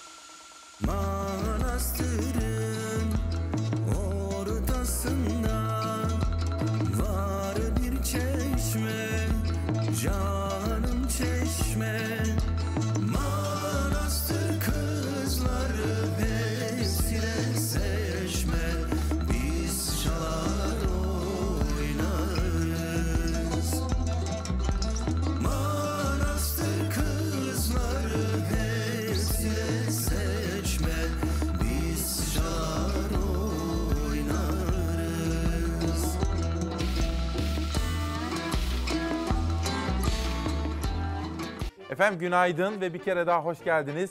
5 Ocak 2022 çarşamba sabahında İsmail Küçükkaya ile Demokrasi Meydanı'ndasınız. Ankara'dan benim çok sevdiğim ve çok saydığım, zamanında birlikte de çalıştığımız ama bunların çok ötesinde ekonomi muhabirliğinin doğayan ismi diyebileceğim çok kıymetli bir büyüğümüz var. Bir meslek büyüğümüz Erdal Sağlam. Şöyle döneceğim. Müsaadenizle Erdal abi diyeceğim. Böyle mi konuşayım? Harika. Erdal abi günaydın Merhaba, çok- nasılsınız? E, Günaydın İsmail. Kolay gelsin. Sağ olun. Şimdi çok merak ettiğim konular var. Siz uzun yıllardır böyle bürokrasiye bakarsınız. Özellikle ekonomideki gelişmeleri dikkatle takip edersiniz. Şöyle bir faiz konusunda bir haberimiz var. Onu bir izleyelim. Sonra sohbetimize başlayalım. Tamam. 83 milyon insanın hakkı bir gecede milyarlarca dolar olan insanlara aktarıldı. Kur korumalı mevduat hesap çok önemli bir üründü. Milletimiz bu ürünü beğenmiştir ve satın almıştır. Ondan dolayı da kur aşağıya inmiştir. Birileri ne olacağını biliyordu. Merkez Bankası dolara garanti verilecek. Bundan da haberleri vardı. Dolarlar toplanmıştı belli ellerde ve 20 Aralık gecesi düğmeye basıldı. 20 Aralık'ta 18 liranın üzerine çıkan dolar bir gecede 11-12 lira seviyesine geriledi. Cumhurbaşkanı Erdoğan kurdaki düşüşü kur korumalı mevduat düzenlemesiyle açıklarken muhalefet planlı diyor. 20 Aralık gecesinin araştırılması için CHP önerge verdi. Dalgalanmanın kendi tabii seyri içinde durulmadığını görünce 20 Aralık'ta kamuoyuna açıkladığımız tedbir paketiyle piyasaların önemli ölçüde yeniden dengeye gelmesini sağladı. Dolar kurundaki oynamalardan Türkiye Cumhuriyeti tarihinin en büyük soygunları gerçekleşti. Dolar kurunu yükseltenler 18'den sattılar, 13'ten geri aldılar. Dünyanın parasını kazandılar. Ekonomik temelden ve teorik gerçeklerden kopuk kur ve fiyat artışları ülkemizin belini kırmak, huzur ve refah ümitlerini kesintiye uğratmak için projelendirilmiştir. Kendisini milliyetçi ve ülkücü olarak kabul eden çakmalar her türlü desteği veriyorlar. 15 liradan, 16 liradan, 17 liradan dolarını alanlar var. Kim bunlar? Büyük finansörler değil. Niye? Biliyor çünkü. Aklı başındaki bir finansör Türkiye'de bu işlerin bir şekilde döneceğini bilir. Ama çarpılan kim oldu? Küçük yatırımcılar. Burada milyarlarca dolar vuranlar var. Yok mu diyorsunuz? Gelin beri yoksa o zaman ortaya çıkaralım. Niye çekiniyorsunuz? Bu önergeye kim hayır diyorsa o yolsuzluğun ortağıdır. Hazine Bakanı da küçük yatırımcı çarpıldı demişti. CHP kurdaki yükseliş ve düşüş nasıl oldu? Kimler o gece dolar sattı? Ertesi gün aldı, araştırılsın önergesi verdi. O önerge reddedildi. 20 Aralık finansal kumpasının araştırılması için verdiğimiz önerge AK Parti ve MHP oylarıyla reddedildi. Bir Müslüman olarak naslar neyi gerektiriyorsa onu yapmaya devam edeceğiz. Merkez Bankası'nın politika faizi düştü doğru. Peki diğer faizler? Devletin 5 yıllık borçlanma faizi. Eylül ayından bu yana %17'den %25'e çıktı. CHP Genel Başkanı ne derse desin, Türkiye büyüyecek, yatırım, üretim, ihracat, istihdam, cari fazla seferberliğiyle taşlanacaktır. Bahçeli'ye de söyleyeyim, senin milliyetçilik de ortada gezmenden de hoşlanmıyorum. Hiçbir ülkücü haramzadelere hizmet etmez. 225 milyar 368 milyon dolarlık ihracatla Cumhuriyet tarihinde ilk defa küresel ihracattan aldığımız payı yüzde birin üzerine taşıdık. Bir yanda kur faiz tartışması, diğer yanda Cumhurbaşkanı Erdoğan'ın ihracatta rekor kırdık açıklaması. Merkez Bankası da ihracat talimatı yayınladı. İhracatçıya ihracat gelirinin %25'ini Türk lirasına çevirerek bankaya yatırma zorunluluğu getirildi. Tabii olağanüstü gelişmeler yaşanıyor. Bizler ekonomist değiliz. İktisat okumadık. Ama bu işi bilenlere sormamız gerekir. Erdal Sağlam, soyadında olduğu gibi bu konularda sağlam bilgi ve tecrübeye sahip. Erdal Sağlam'a soralım. Erdal abi şimdi ilk sorum şu. 8 lira 9 lira civarındaydı 1 dolar. Sonra bizim paramızın değeri birden erimeye erimeye erimeye başladı. 1 dolar 18 liraya doğru yükseldi. Ne oldu da bu yükseliş, daha doğrusu bizim paramızın erimesi yaşandı? Ya kötü yönetim yani özet olarak bakacak olursak kötü yönetim. Ee, 2020'nin e, Kasım'ında biliyorsun Naci Ağbal Merkez Bankası Başkanlığı, Lütfü Elvan da e, Hazine ve Maliye Bakanı oldu. Ondan sonra Yani ondan önceki Berat Albayrak döneminde yapılan hatalar nedeniyle dalgalanma vardı. Fakat e, 2020 Kasım'ından sonra dengeye girmeye başladı.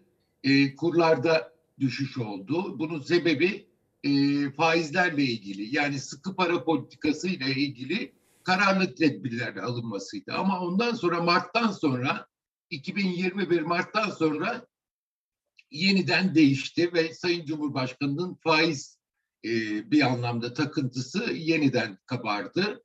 E, ve Ağustos'ta 2021 Ağustos'ta e, faizle ilgili söz söylemeye başladı. Ben ge- gerekli yerlere sinyali veriyorum indirilecek diye. Halbuki enflasyon artış sürecindeydi.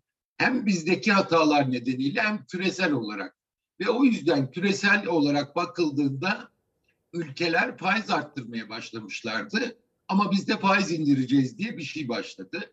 E, Merkez Bankası yeni getirilen e, Merkez Bankası e, Cumhurbaşkanı'nın her dediğine uyum sağlayan bir kişi oldu. Öyle birine getirdiler. Ve Eylül'den itibaren faiz indirimleri başladı. Onunla birlikte e, zaten hep yabancıların kaçışı başladı. Kurdan e, e, dövize olan talep arttı. E, Kasım aylarında e, 2021 Kasım aylarına gelindiğinde e, kur iyice yükselmeye başlamıştı. Doğal olarak yükselmeye başlamıştı. E, Merkez Bankası doğrudan müdahaleye başladı 1 Aralık'ta. E, 10, 10 Aralık'a kadar sanıyorum 4-5 tane e, şey yaptı. E, doğrudan e, döviz satışı yaptı. Kuru 12 lira 13 lirada tutmaya çalıştı. Daha sonra iki, şeyde aralığın ortasından sonra kurların serbest bırakıldığını gördük. Müdahale edilmedi. E, müdahale edilmedi ve 18 liraya kadar çıktı. O gece yapılan operasyonla da e, 11 liraya kadar indi. Daha sonra 12'ye 13'e yeniden çıktı. E, nasıl indi dersen e, kur korumalı Türk lirası mevduat hesabı e, ortaya atıldı. Ama bununla birlikte özellikle kamu bankalarının devreye girdiğini görüyoruz. Çünkü e, Nurettin Nebati Bakan olur olmaz zaten bu yönde bir e, şeyi e, talimatı Merkez Bankası'na verdi. E, hazinedi, hazinenin Merkez Bankası'ndaki hesapların bir bölümünü e, dövize çevirip kamu bankalarına verilmesi yönünde ve bazı kitlere onlar da piyasaya girdiler ve 11'e kadar düşürdüler. Ama şimdi yeniden 13 liranın üzerinde dolar kuru e, ve bir güvensizlik var. E, bu ne olur? TL e, e, kur korumalı TL hesabının ben istenen sonucu vermediğini düşünüyorum. Çünkü döviz hesaplarının çözülmesi bekleniyordu. Halbuki bu olmadı. Aksine döviz mevduat hesapları artmaya devam etti. TL'deki mevduat hesapları kur korumalı TL hesabına dönüştü. E, ve e, şimdilik böyle bir şey e, bekleniyor. Artı e, işte ihracat dövizlerinin alınması rezervi büyütmek için bazı tedbirlerin devam edeceği açıklandı. E, ama ne olursa olsun bir nafile çaba gibi görünüyor. Çünkü asıl olarak e, makroekonomik e, asıl alınması gereken tedbirler alınmıyor. E, özellikle sıkı para politikası faiz artışlarıyla sağlanmaktan e, geri duruluyor.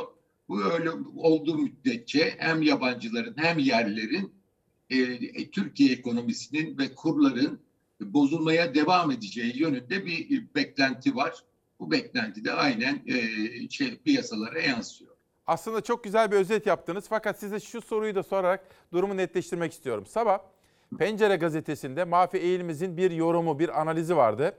Mafi Eğilmez diyor ki Erdoğan 19 iken o faizler bir anda işte Evet. 18'e, 17'ye, 15'e doğru indirdi. 4 puanlık bir indirim geldi. Eğer Erdoğan ekonomideki gerçekliğe uygun davransaydı talimat verirken ve Merkez Bankası da faizleri indirmeyip en azından sabit tutsaydı dolar 9 lira civarında kalırdı diyor. Mafi Eğilmez bugün pencerede. Buna katılır mısınız? Yani 9 lira olur mu bilmem ama bu seviyelerde olmayacağı kesindi. Ee, 9 liralarda kalabilirdi büyük ihtimal. O zaman zaten e, tartışmalarda özellikle Hazine ve Maliye Bakanı eski Lütfü Elvan'ın bu konuda e, itirazları olduğunu biliyoruz. Yani 19 olan e, faizi indirmeyelim diye e, itirazları vardı ama bunu dinlemedi e, ve Cumhurbaşkanı e, ille faiz indirilecek dendi. 19 iken e, fa- e, faizler 19 iken şu anda baktığın zaman zaten faizler piyasadaki faizler çok daha yüksek. Yüksek. 14'e indirildi politika faizi ama hiçbir şekilde uygulanmıyor. Mevduat faizleri bile yüzde yirminin üzerine çıktı normal mevduat hesabı bile. E, 19 e, faiz 19'dayken böyle kalınsaydı e, 9 lira en fazla 10 lira olurdu. E, bir eğilim var çünkü yukarı doğru bir eğilim ama e, mu- e, 18 liralara çıkması mümkün değildi. Olmazdı böyle bir şey. Ve şu andaki 13 liranın çok daha altında olurdu kesin olarak söylenebilir. Şimdi size tabii bir de şunu sormak istiyorum. O gün ne oldu 20 Aralık'ta? Hani 18 lira iken 1 dolar 11 lira hatta biraz daha altını bile test etmişti. Muhalefet bu konuda bir takım iddialar gündeme getiriyor ve bunları biz araştıracağız diyor. Birileri zengin oldu. 18 liradan bozup sabah 12 liradan alanlar paralarına para kattı, servetlerine servet kattı diye bir iddiaları var. O gece ne olduğu da size bir soracağım ama izin verirseniz önce piyasalara bir bakalım.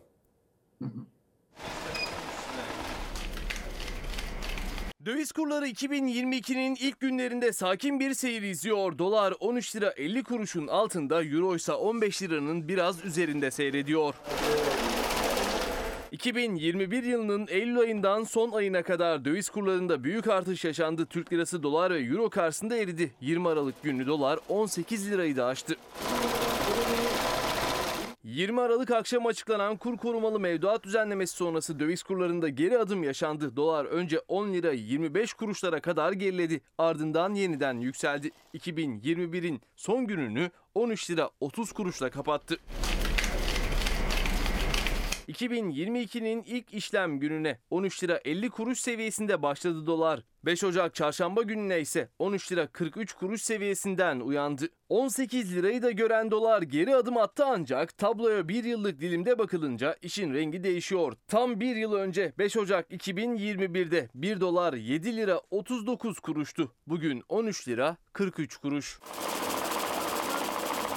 Yine 5 Ocak 2021'de 1 euro 9 lira 9 kuruştu. Bugün 15 lira 15 kuruş.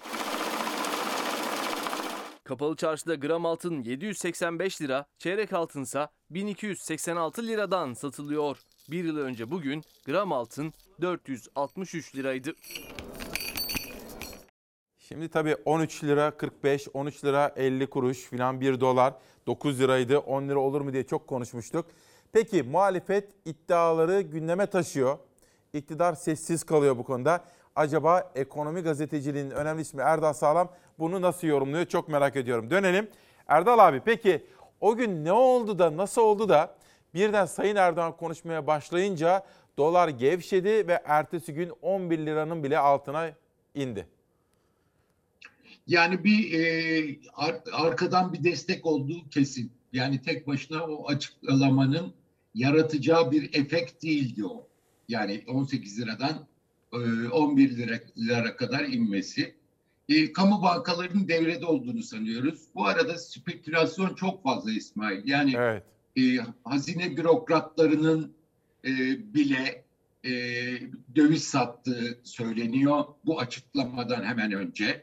Efendim bazı e, AKP'ye yakın iş adamlarının yine altın ve döviz sattıkları e, bu açıklamadan önce haber gittiği ve sattıkları söyleniyor. E, bunların e, ondan sonra düştükten sonra yeniden aynı döviz ve altınları geri aldıkları da tahmin ediliyor. Ama bütün bunların e, açığa kavuşturulması lazım. E, yapılan işler 18 liraya gidene kadar müdahale edilmemesi her şeyden önce bunun bilinçli bir çıkışa izin vermek anlamına gelip gelmediğini e, ortaya koyuyor. Bunun konuşulması lazım. Niye 12-13 liralardan sonra serbest bıraktılar 18 liraya kadar gidişi? Niye 18 liradan 11 liraya inerken kamu bankalarının devrede olduğu bazı yakınlıklıların devrede olduğu mutlaka araştırılmalı. E, 12-13 liradan yeniden döviz aldılar diyor muhalefet. Ben daha düşükten bile e, almalar olduğunu tahmin ediyorum e, belirli düzeyde. E, bütün bunun sebebi ne? Şeffaf olunmaması ve güvenin yok olması. E, çünkü işlemleri Merkez Bankası işlemleri de e, şeffaf olarak yapılmıyor, açıklanmıyor kamuoyuna. E, perde arkasından, arka kapılardan operasyon yapılıyor. Yani dövize müdahale olursa bunun Merkez Bankası Aralık başında yaptığı gibi Merkez Bankası'nın ilan ederek doğrudan müdahale etmesiyle olur ki böylece 9-10 milyar dolarlık müdahale etti Merkez Bankası. Evet. Ama kamu bankaları kanalıyla ya da başka şeyleri kullanarak bu operasyonu yaparsanız şaibelerde kaçınılmaz olur. E, çünkü güven de yok. Daha önce Berat Albayrak döneminden bilinen yöntemlere geri dönüldüğü görülüyor. Bütün bunlar güven kaybını hızlandırıyor açıkçası ve mutlaka araştırılması lazım. E, kapalı, halka açık olmayan ama e, herkesin bulunacağı bir komisyon tarafından bu araştırılabilir. Başka türlü de bu şaibeler ortadan kalkmaz gibi geliyor. Evet şimdi ben bir soru soracağım size. Karar Gazetesi'nin manşeti ama şuraya bir döneyim. Değerli izleyenlerim, öncelikle Erdal Sağlam'ın ortaya attığı iddialar var. Muhalefetin iddiaları var. Bunlar araştırılsın diyorlar. Bunlar son derece vahim iddialar. Şahsen inanmak istemem. İnanmam. Ama Erdal Sağlam'ın biz haberlerinden okurduk geçmişte. Mesela hazine müsteşarları böyle alırlar etrafına gazetecileri ama böyle gerçek gazetecileri. Onlar böyle sorular sorarlardı. ıcığını cıcığını çıkarırlardı. Dolayısıyla inanmak istemediğimiz bu gerçekliklerle ilgili kamuoyunun bilmesini istedikleri, kamuoyunun öğrenmesi gereken halkın haber alma hakkı var değil mi? Özgür ve demokratik bir ülkede istirham ediyorum. Gerçek gazetecileri davet etsinler. Açık böyle sorular sorsunlar. Mesela buraya da gelebilirler arzu ediyorlarsa. Ama bu iddiaların ortaya çıkarılması gerekir. Kelimemiz, sihirli kelimemiz neydi? Şeffaflıktı. Muhalefetin ortaya attığı bu iddialar doğru değilse bunu hazine bürokrasisinin de maliye bürokrasisinde çok net bir şekilde basitçe açıklayabileceğine inanırım. Şimdi bir soru daha soracağım Erdal Sağlam'a. Bakın bu da mesela vahim bir iddia. Acaba Erdal Sağlam bunu nasıl yorumlayacak? Merkez Bankası bilançosunda 30 Aralık'ta görünen 70 milyar lira zarar 24 saatte 60 milyar kâra döndü. Garip değişim için iki ihtimale dikkat çeken ekonomistler kurumu zararda göstermemek için ya döviz al-sat yapıldı ya da rakamlar üzerinden düzenlemeye gidildi dedi. Hükümetin sessiz kalması şeffaflık eleştirilerine yol açtı. Tabii Gelecek Partili Kerim Rota, bakın ikinci spota dikkatinizi çekeyim şuraya. Kerim Rota, Merkez Bankası'nın zarar açıklamamak için kalemler arası geçiş yaptığını söyledi. Rota, ya 6 liradan tedarik edilen dövizle alım satım gösterilip kar yazıldı ya da tablolar üzerinden değerlemeye gidildi dedi. Gösterilen 60 milyar karın hazineye devredileceği belirtilirken bakanlığın Şubat planında 44 milyar gelir yazması dikkat çekti. O halde Erdal Sağlam'a soralım, başkente dönelim. 30 yıldan fazladır ekonomi bürokrasisini takip ediyorsunuz. Maliyeyi, hazineyi, hazine müsteşarlığını takip ediyorsunuz. Bu nedir? Anlayabildiniz mi Erdal abi? Kalem oyunu, makyaj. Başka hiçbir şey değil. Ama e, tehlikeli bir kalem oyunu açıkçası. Bunu bir banka yapsa, e, yani e, böyle bir operasyonu bir banka yapsa, karını yüksek gösterdi dersiniz. Seneye o kar nasıl olsa azalacak dersiniz. Ama Merkez Bankası yaptığı zaman ki Merkez Bankası'nın hiç yapmaması gereken kurum Merkez Bankası'dır. Merkez Bankası'nın böyle bir kalem oyunu yapması aynı zamanda ne oluyor? Ee, hazineye Merkez Bankası karın aktarılıyor biliyorsun. Evet. Hatta e, ihtiyatlar bile Evet. aktarıldı Berat Albayrak döneminde. Hiçbir ihtiyat bırakılmadan yedek akçeler bile alındı. Şimdi zarar etseydi e, bunu hazineye artı bir gelir olmayacaktı. Ama kar göstererek hazineye buradan transfer olacak. Bu transfer ne, ne anlama gelir? E, para basarak hazineye buradan destek verecek. Bütçeye destek verecek. Para Buna basacak. gelir. Pa- Para basarak yapacak Merkez Bankası'nın şeyi nedir? E, parası bu. Para basarak.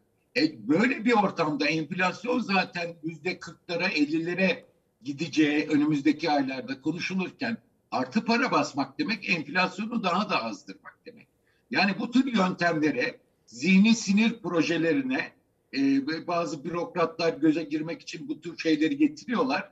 E, ül- ülke için çok tehlikeli şeyler yapıyorlar ve uzun zamandır yapıyorlar. Hiçbir kural kaide kalmadı.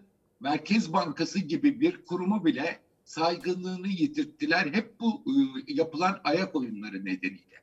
Bu gerçek bir e, kar değil. Bunu herkes biliyor. Ama e, kalem üstünde bilançoda 31 Aralık itibariyle kar göstermek için e, bir işlem yapıldı. Bu işlemin ne olduğu da yakında açıklığa kavuşur ama bunun da açıklanması lazım. Yani şeffaflık olarak bunu zaten yaparken açıklaması lazım e, piyasaya Merkez Bankası'nın ama bunu bile yapmıyorlar. Buna bile gerek duymuyorlar.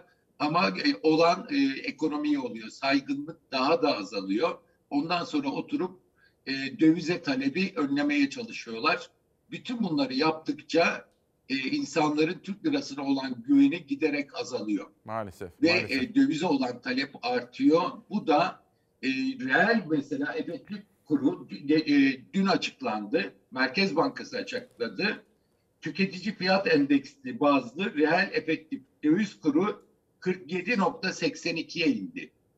Bu ne demek Ne biliyor demek? musun?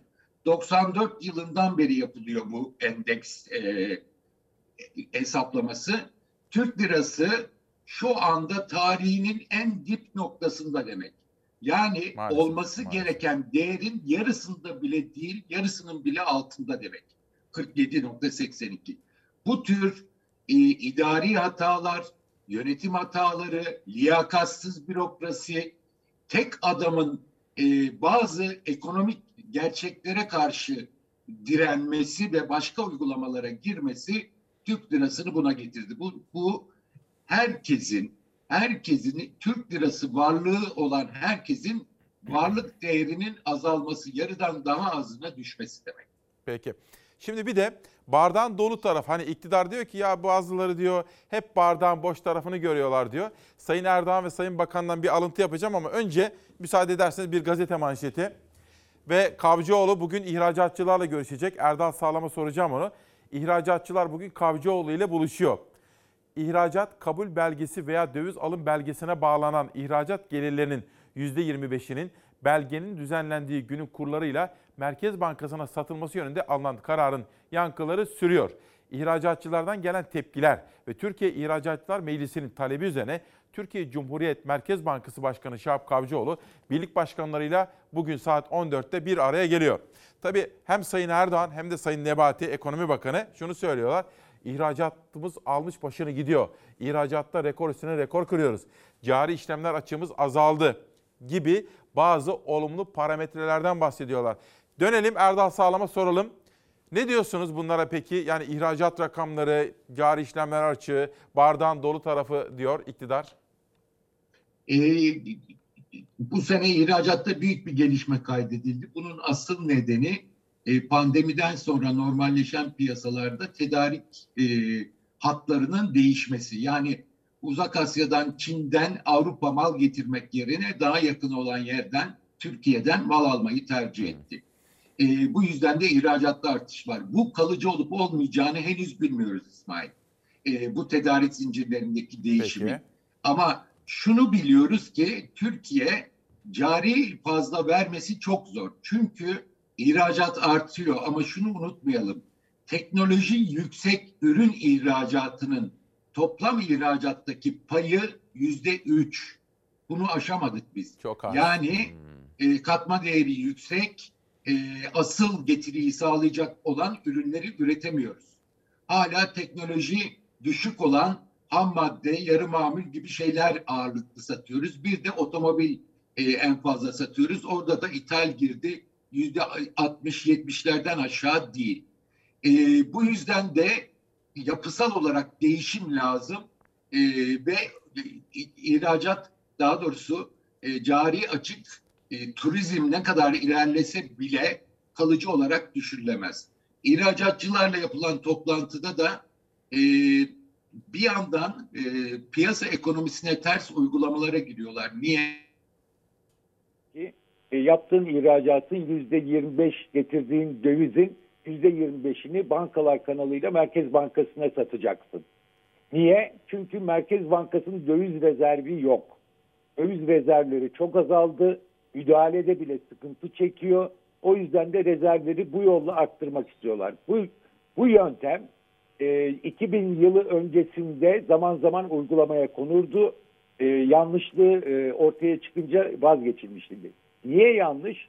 Çünkü dediğim gibi yüksek ithalat yapıp bunun üzerine e, şeyini e, burada katma değerini koyup satanlar var. Yani ihracat yaptığımız malın yüzde yetmişi sekseni ithal girdiyle sağlanıyorsa bu ihracatçı bu dövizi zaten aldığı dövizi daha çoğunu yurt dışına mal satın almak için yeniden gönderiyor. Bazı mallarda yüzde 25 e, zaten e, yerli katkı yok. O yüzden de zorlanacaklar. Artı ihracatçılar şunu da söylüyor. e, bazı Afrika ülkeleri, İran gibi bazı ülkelerde bu dövizin gelişi, e, ihracat karşılığı dövizin girişi normal yollardan olmuyor diyorlar. O yüzden de sıkıntı çekiyoruz diyorlar. Bu sıkıntılar çoğalınca Merkez Bankası Başkanı ihracatçılarla toplanacak. Büyük ihtimal Cumhurbaşkanı talimat vermiştir. Şimdi bazı sektörler için belki ayrıcalıklar, bazı ülkeler için ayrıcalıklar çıkmaya başlayacak. Bir kez daha önceden düşünülmeyen ani kararların hadi yaptım oldu diyerek uygulamaya konduğunu daha sonra yine değiştiğini göreceğiz. Bu o kadar fazla oldu ki son yıllarda. Peki. Şimdi bir de şunu sormak istiyorum. Sizin yorumunuz ne? Dün Maliye Bakanı, Maliye ve Hazine'den sorumlu Bakan Nurettin Nebati, Türk, Türk lirasına olan ilgiyi, Türk lirasının cazibesini artırmak için yeni enstrümanlar kullanacağız dedi. Geçtiğimiz günlerde yürürlüğe giren bir uygulama var ya, işte dövize endeksi ya da dövizin artışını da garanti edecek şekilde onu soracağım ama bir izin verirseniz Değerli izleyenler bugün 5 Ocak sizlere söz vermiştim. Fethi Sekin o bir kahraman. O kendi canını hiçe saydı ve başkalarının hayatını kurtardı. Onu unutmayacağımıza sizlere söz vermiştim. Bu konuda bir haber hazırladık. Onu izliyoruz. Dönüşte Erdal Sağlam'la sohbetimize devam edeceğiz. Bu kardeşimiz kendisi şehit oldu ama e, bir can büyük can kaybını da önlemiş oldu. Korkusuzdu, korkunun ne de bilmezdi hiç. Teröristlere ilk kurşunu sıkarak onlarca insanı kurtaran, kendisi şehit olan kahraman polis Fethi Sekin'in ölümünün 5. yılı. İş arkadaşları ve babası onu duygu dolu sözlerle andı. Bugün belki 200 kişinin yası tutulacaktı. O bana abla derdi, ben ona abi derdim. Ee, bir taneydi ya Fethi abi. Büyük bir patlama sesiyle irkildik. Olayın e, vehametini anlamamız çok kısa sürmedi. Başsavcımızın dizlerine vurduğunu hatırlıyorum. Eyvah adliyemiz diye. Ben de o zaman eyvah Fethi demiştim. Fethi Sekin İzmir'de trafik polisiydi, evli ve 3 çocuk babasıydı. 5 Ocak 2017'de eli kanlı terör örgütü PKK İzmir Adliyesi'ni hedef almak istedi. Kan dökmeye amaçladı ama orada bir kahraman vardı. Ben Fethi Sekin. Söz konusu vatansa ölüm namustur derim.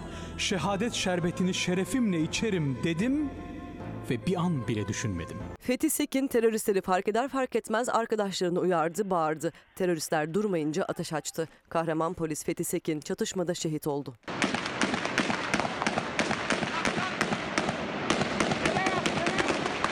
Hastalığından dolayı kızının evinde kalan Fethi Sekin'in babası Mehmet Zeki Sekin, oğlunun fotoğrafını bir an bile yanından ayırmıyor. Tüm Türkiye'nin gururudur. Zaten güzel ülkemde Fethi Sekinler bitmez. Bir Fethi Sekin ölür, bir Fethi Sekin doğar. Çalışma arkadaşlarının onu tanıyanların Fethi Sekin'in ne kadar iyi bir kalbi olduğunu anlatırken gözleri gülüyor. Şehit olduğu gerçeği ise gözlerini dolduruyor. Fethi abim, eee, abim diyorum sadece benim abim değil aslında bütün adliyenin abisiydi. E, kendi canını siper etti. 200 kişinin canını kurtardı. O yüzden yani hani ne zaman e, ismi geçse hep duygulanırım. Ben polis memuru Fethi Sekin. Ben görevimin başındayım. Ben polis memuru Fethi Sekin. Görevimin başındayım. Fethi Sekin'i, kahramanımızı ve onunla birlikte şehit olan adliye çalışanımız Musa Can'ı da saygıyla rahmetle anıyoruz efendim. Ve Erdal Sağlam'a dönelim. Erdal abi, şimdi bunca yıldır bu ekonomi dünyasındaki gelişmeleri takip ediyorsunuz. Bu uygulama, yeni mevduat var ya, hani siz alın, paranızı bankaya yatırın ve işte 14 faiz artı 3 koyuyorlar, 17 diyelim. 17'den yatırın. Eğer dolar kuru artarsa aradaki farkı da ödeyeceğim ben. Böyle bir uygulama daha önce olmuş mu? Olmadı. Yani e, enflasyona endeksli mevduat hesapları falan olmuştu ama bu olmadı. E, zaten yasal olarak da sıkıntılı bir durum. E, o yüzden de bir yasa getiriyorlar meclise. Onu geçirmeye çalışıyorlar. Hazine e, Bakanı'na e, bu yetkiyi vermek için işte hazineden e, aktarımlar konusunda. E, olmadı şimdiye kadar ama tehlikeli bir şey. E, çünkü tüm mevduatı e, Türk lirası e, mevduat olarak açıyorsunuz ama kur koruması verdiğiniz için dövize endekslemiş oluyorsunuz. Bir yandan dolarizasyonu azaltacağım derken e, neredeyse sistemdeki tüm mevduatı koy, e, şey yapıyorsunuz. Artı olarak e, hazinenin e, mevduat sahiplerine katkı yapmasını öngörüyorsunuz. Hazinenin parası halkın parası, vergilerle toplanan para sadece yüksek mevduat sahibi olanlara buradan kaynak aktardığınız zaman bu sorunlu bir şeydir aynı zamanda. Yani birçok açıdan e, sorunlu bir şey e, uygulama. E, uygulama e, çok fazla destekte görmedi baştan da söylediğim gibi. Döviz hesaplarının e, erimesine neden olmadı. Aksine arttı.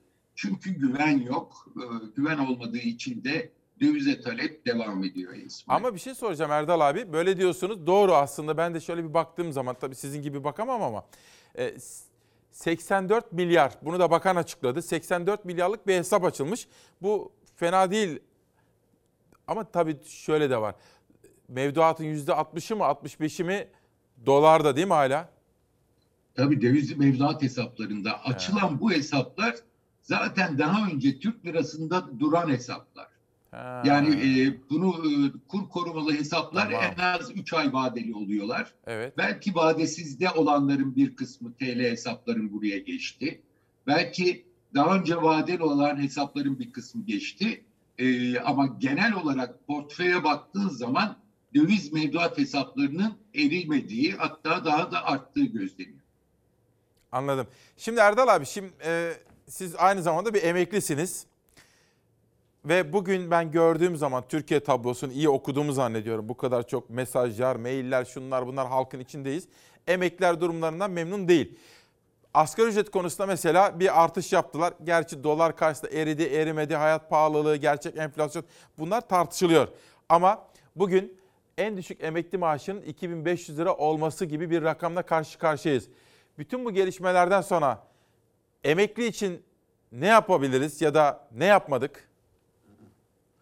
Valla e, bi- bi- biz de emekliyiz. Evet. E, e, hükümet yapmadı. Yani hükümet bir şey yapmadı. Bir kere e, kaç 13,5 milyon e, emekli var e, yanlış hatırlamıyorsam.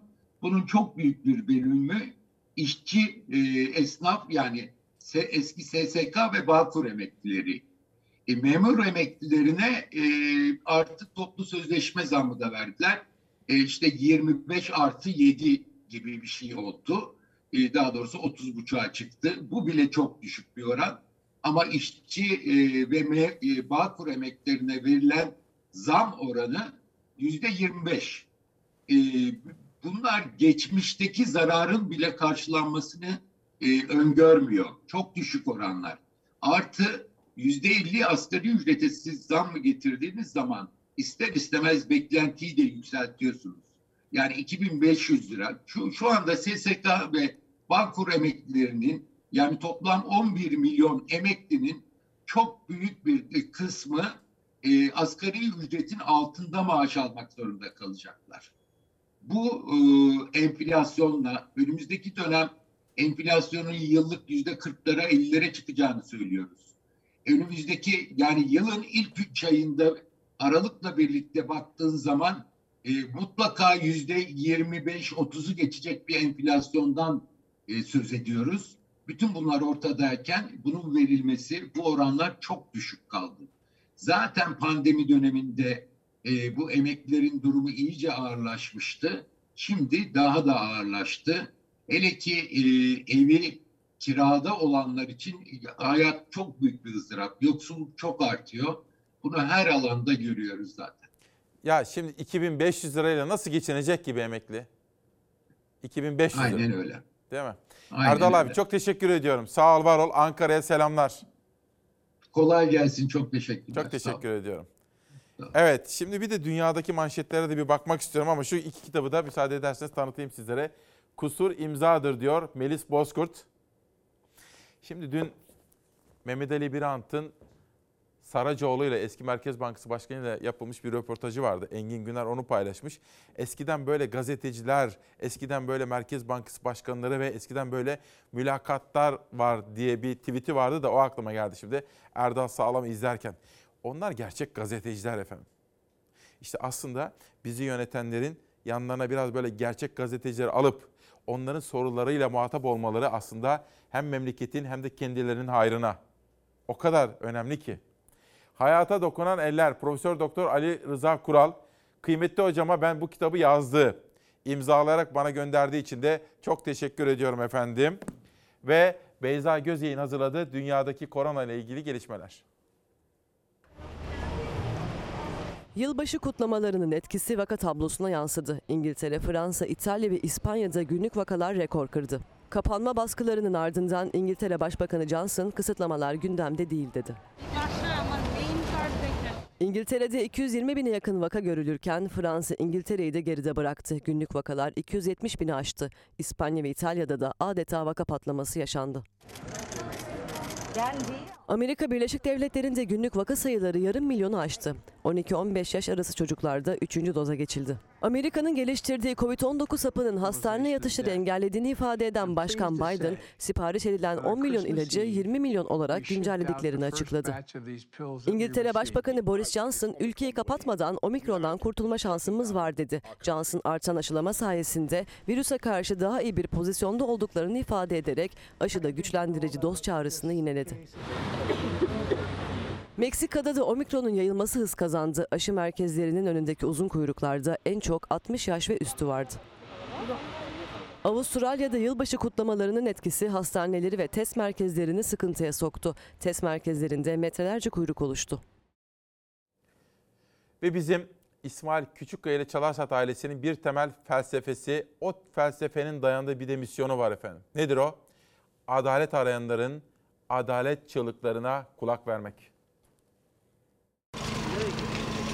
Tren çok aşırı süratliydi. Anayasa Mahkemesi kritik bir karara imza attı. 18 yıl önce yaşanan hızlı tren kazasının davasının sürüncemede bırakıldığı için yakınlarını kaybeden bir kişiye manevi tazminat ödenmesine karar verdi. 22 Temmuz 2004'te İstanbul Haydarpaşa'dan Ankara'ya giden hızlandırılmış tren Sakarya Pamukova'da raydan çıktı facia yaşandı. O kazada 41 kişi öldü, 89 kişi yaralandı. Neden bu raylar böyleydi? Neden bu tren böyleydi? Öyle bir raylar, raylarda o tren gitmemeliydi. Kazada eşini ve yakınlarını kaybeden Serap Sivri kaza hakkında açılan davayı Anayasa Mahkemesi'ne taşıdı. Yargılamanın gerekli sürede yapılmadığını belirterek. Anayasa Mahkemesi o talebi inceledi ve Serap Sivri'yi haklı buldu. Ölümle sonuçlanan yargılama işlemlerinin süratle yapılması ve sürüncemede bırakılmaması vurgusunu yaptı. Yaşam hakkının usul boyutunun ihlal edildiğine karar verdi. Anayasa Mahkemesi kazada yakınlarını kaybeden Serap Sivri'ye 50 bin lira manevi tazminat ödenmesine hükmetti. Her şey zamlandı, maliyetler arttı, enflasyon yükseldi. Özel okul fiyatları artacak. Veliler kara kara düşünmekte. Çocukları okula nasıl kaydettirecekler?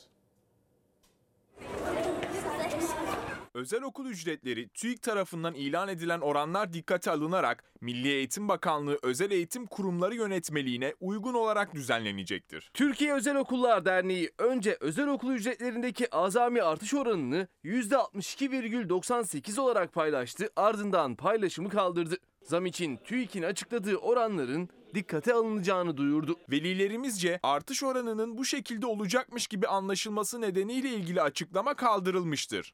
%36 olarak açıklanan resmi enflasyon rakamları sonrası çocuğunu özel okula gönderen binlerce veli 2022-2023 eğitim öğretim yılı özel okul ücretlerinin ne kadar artacağını merak etmeye başladı. Tam da böyle bir zamanda Türkiye Özel Okullar Derneği dün en yüksek zam oranı %62,98 olacak dedi.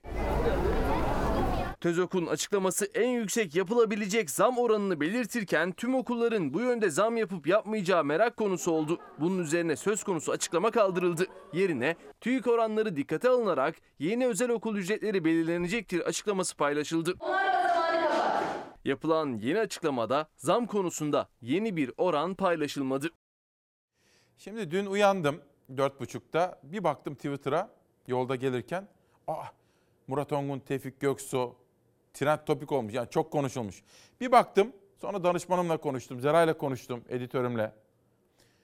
Nihal Kemaloğlu dedi ki dün dedi televizyonda CNN'de 4 saat dedi Tevfik Göksu yayını vardı. Sonra bir de tekrar da vermiş. Gel bakalım. Ben de Murat Ongun'u aradım.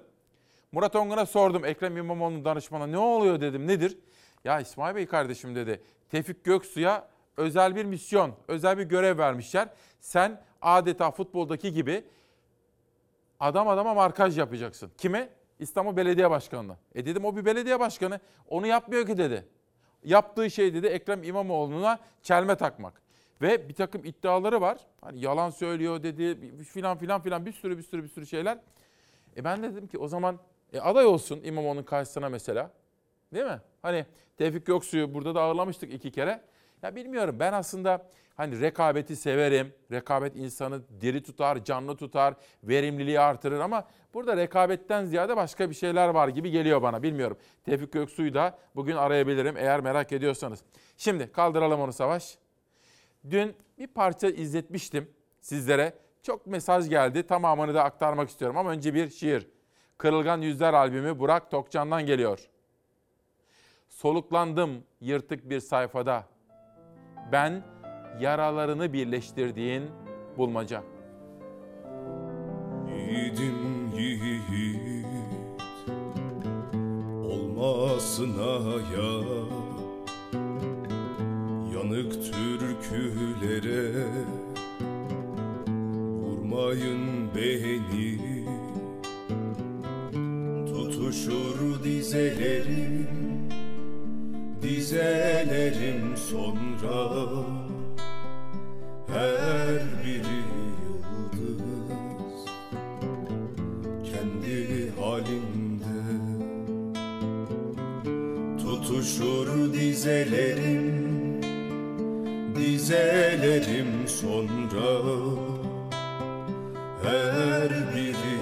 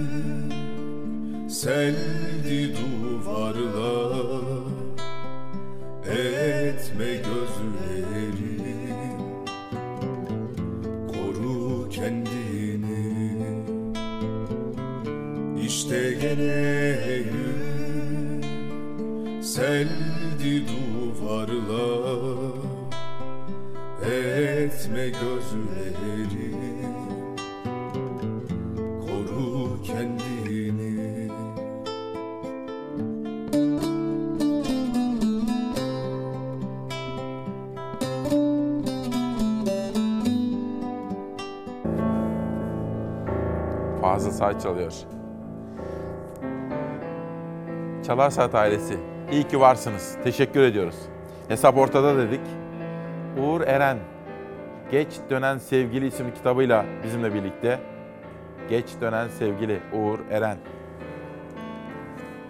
Şermin Ertekin'in yeni çıkan kitabı. Kutsal Tecrit Melia Yıldız'dan gelmiş. Teşekkürler. En sevdiğim bölümlerden biri yerel gazeteler ise bir diğeri de kitaplarla ilgili bölüm. Bulmaca. Bugün bugün ölüyoruz. Gözün yaşı ağır. Saçlarına düşen çimen kokusu gençliğindir. Merdiveni çıkıyor anıların rengi.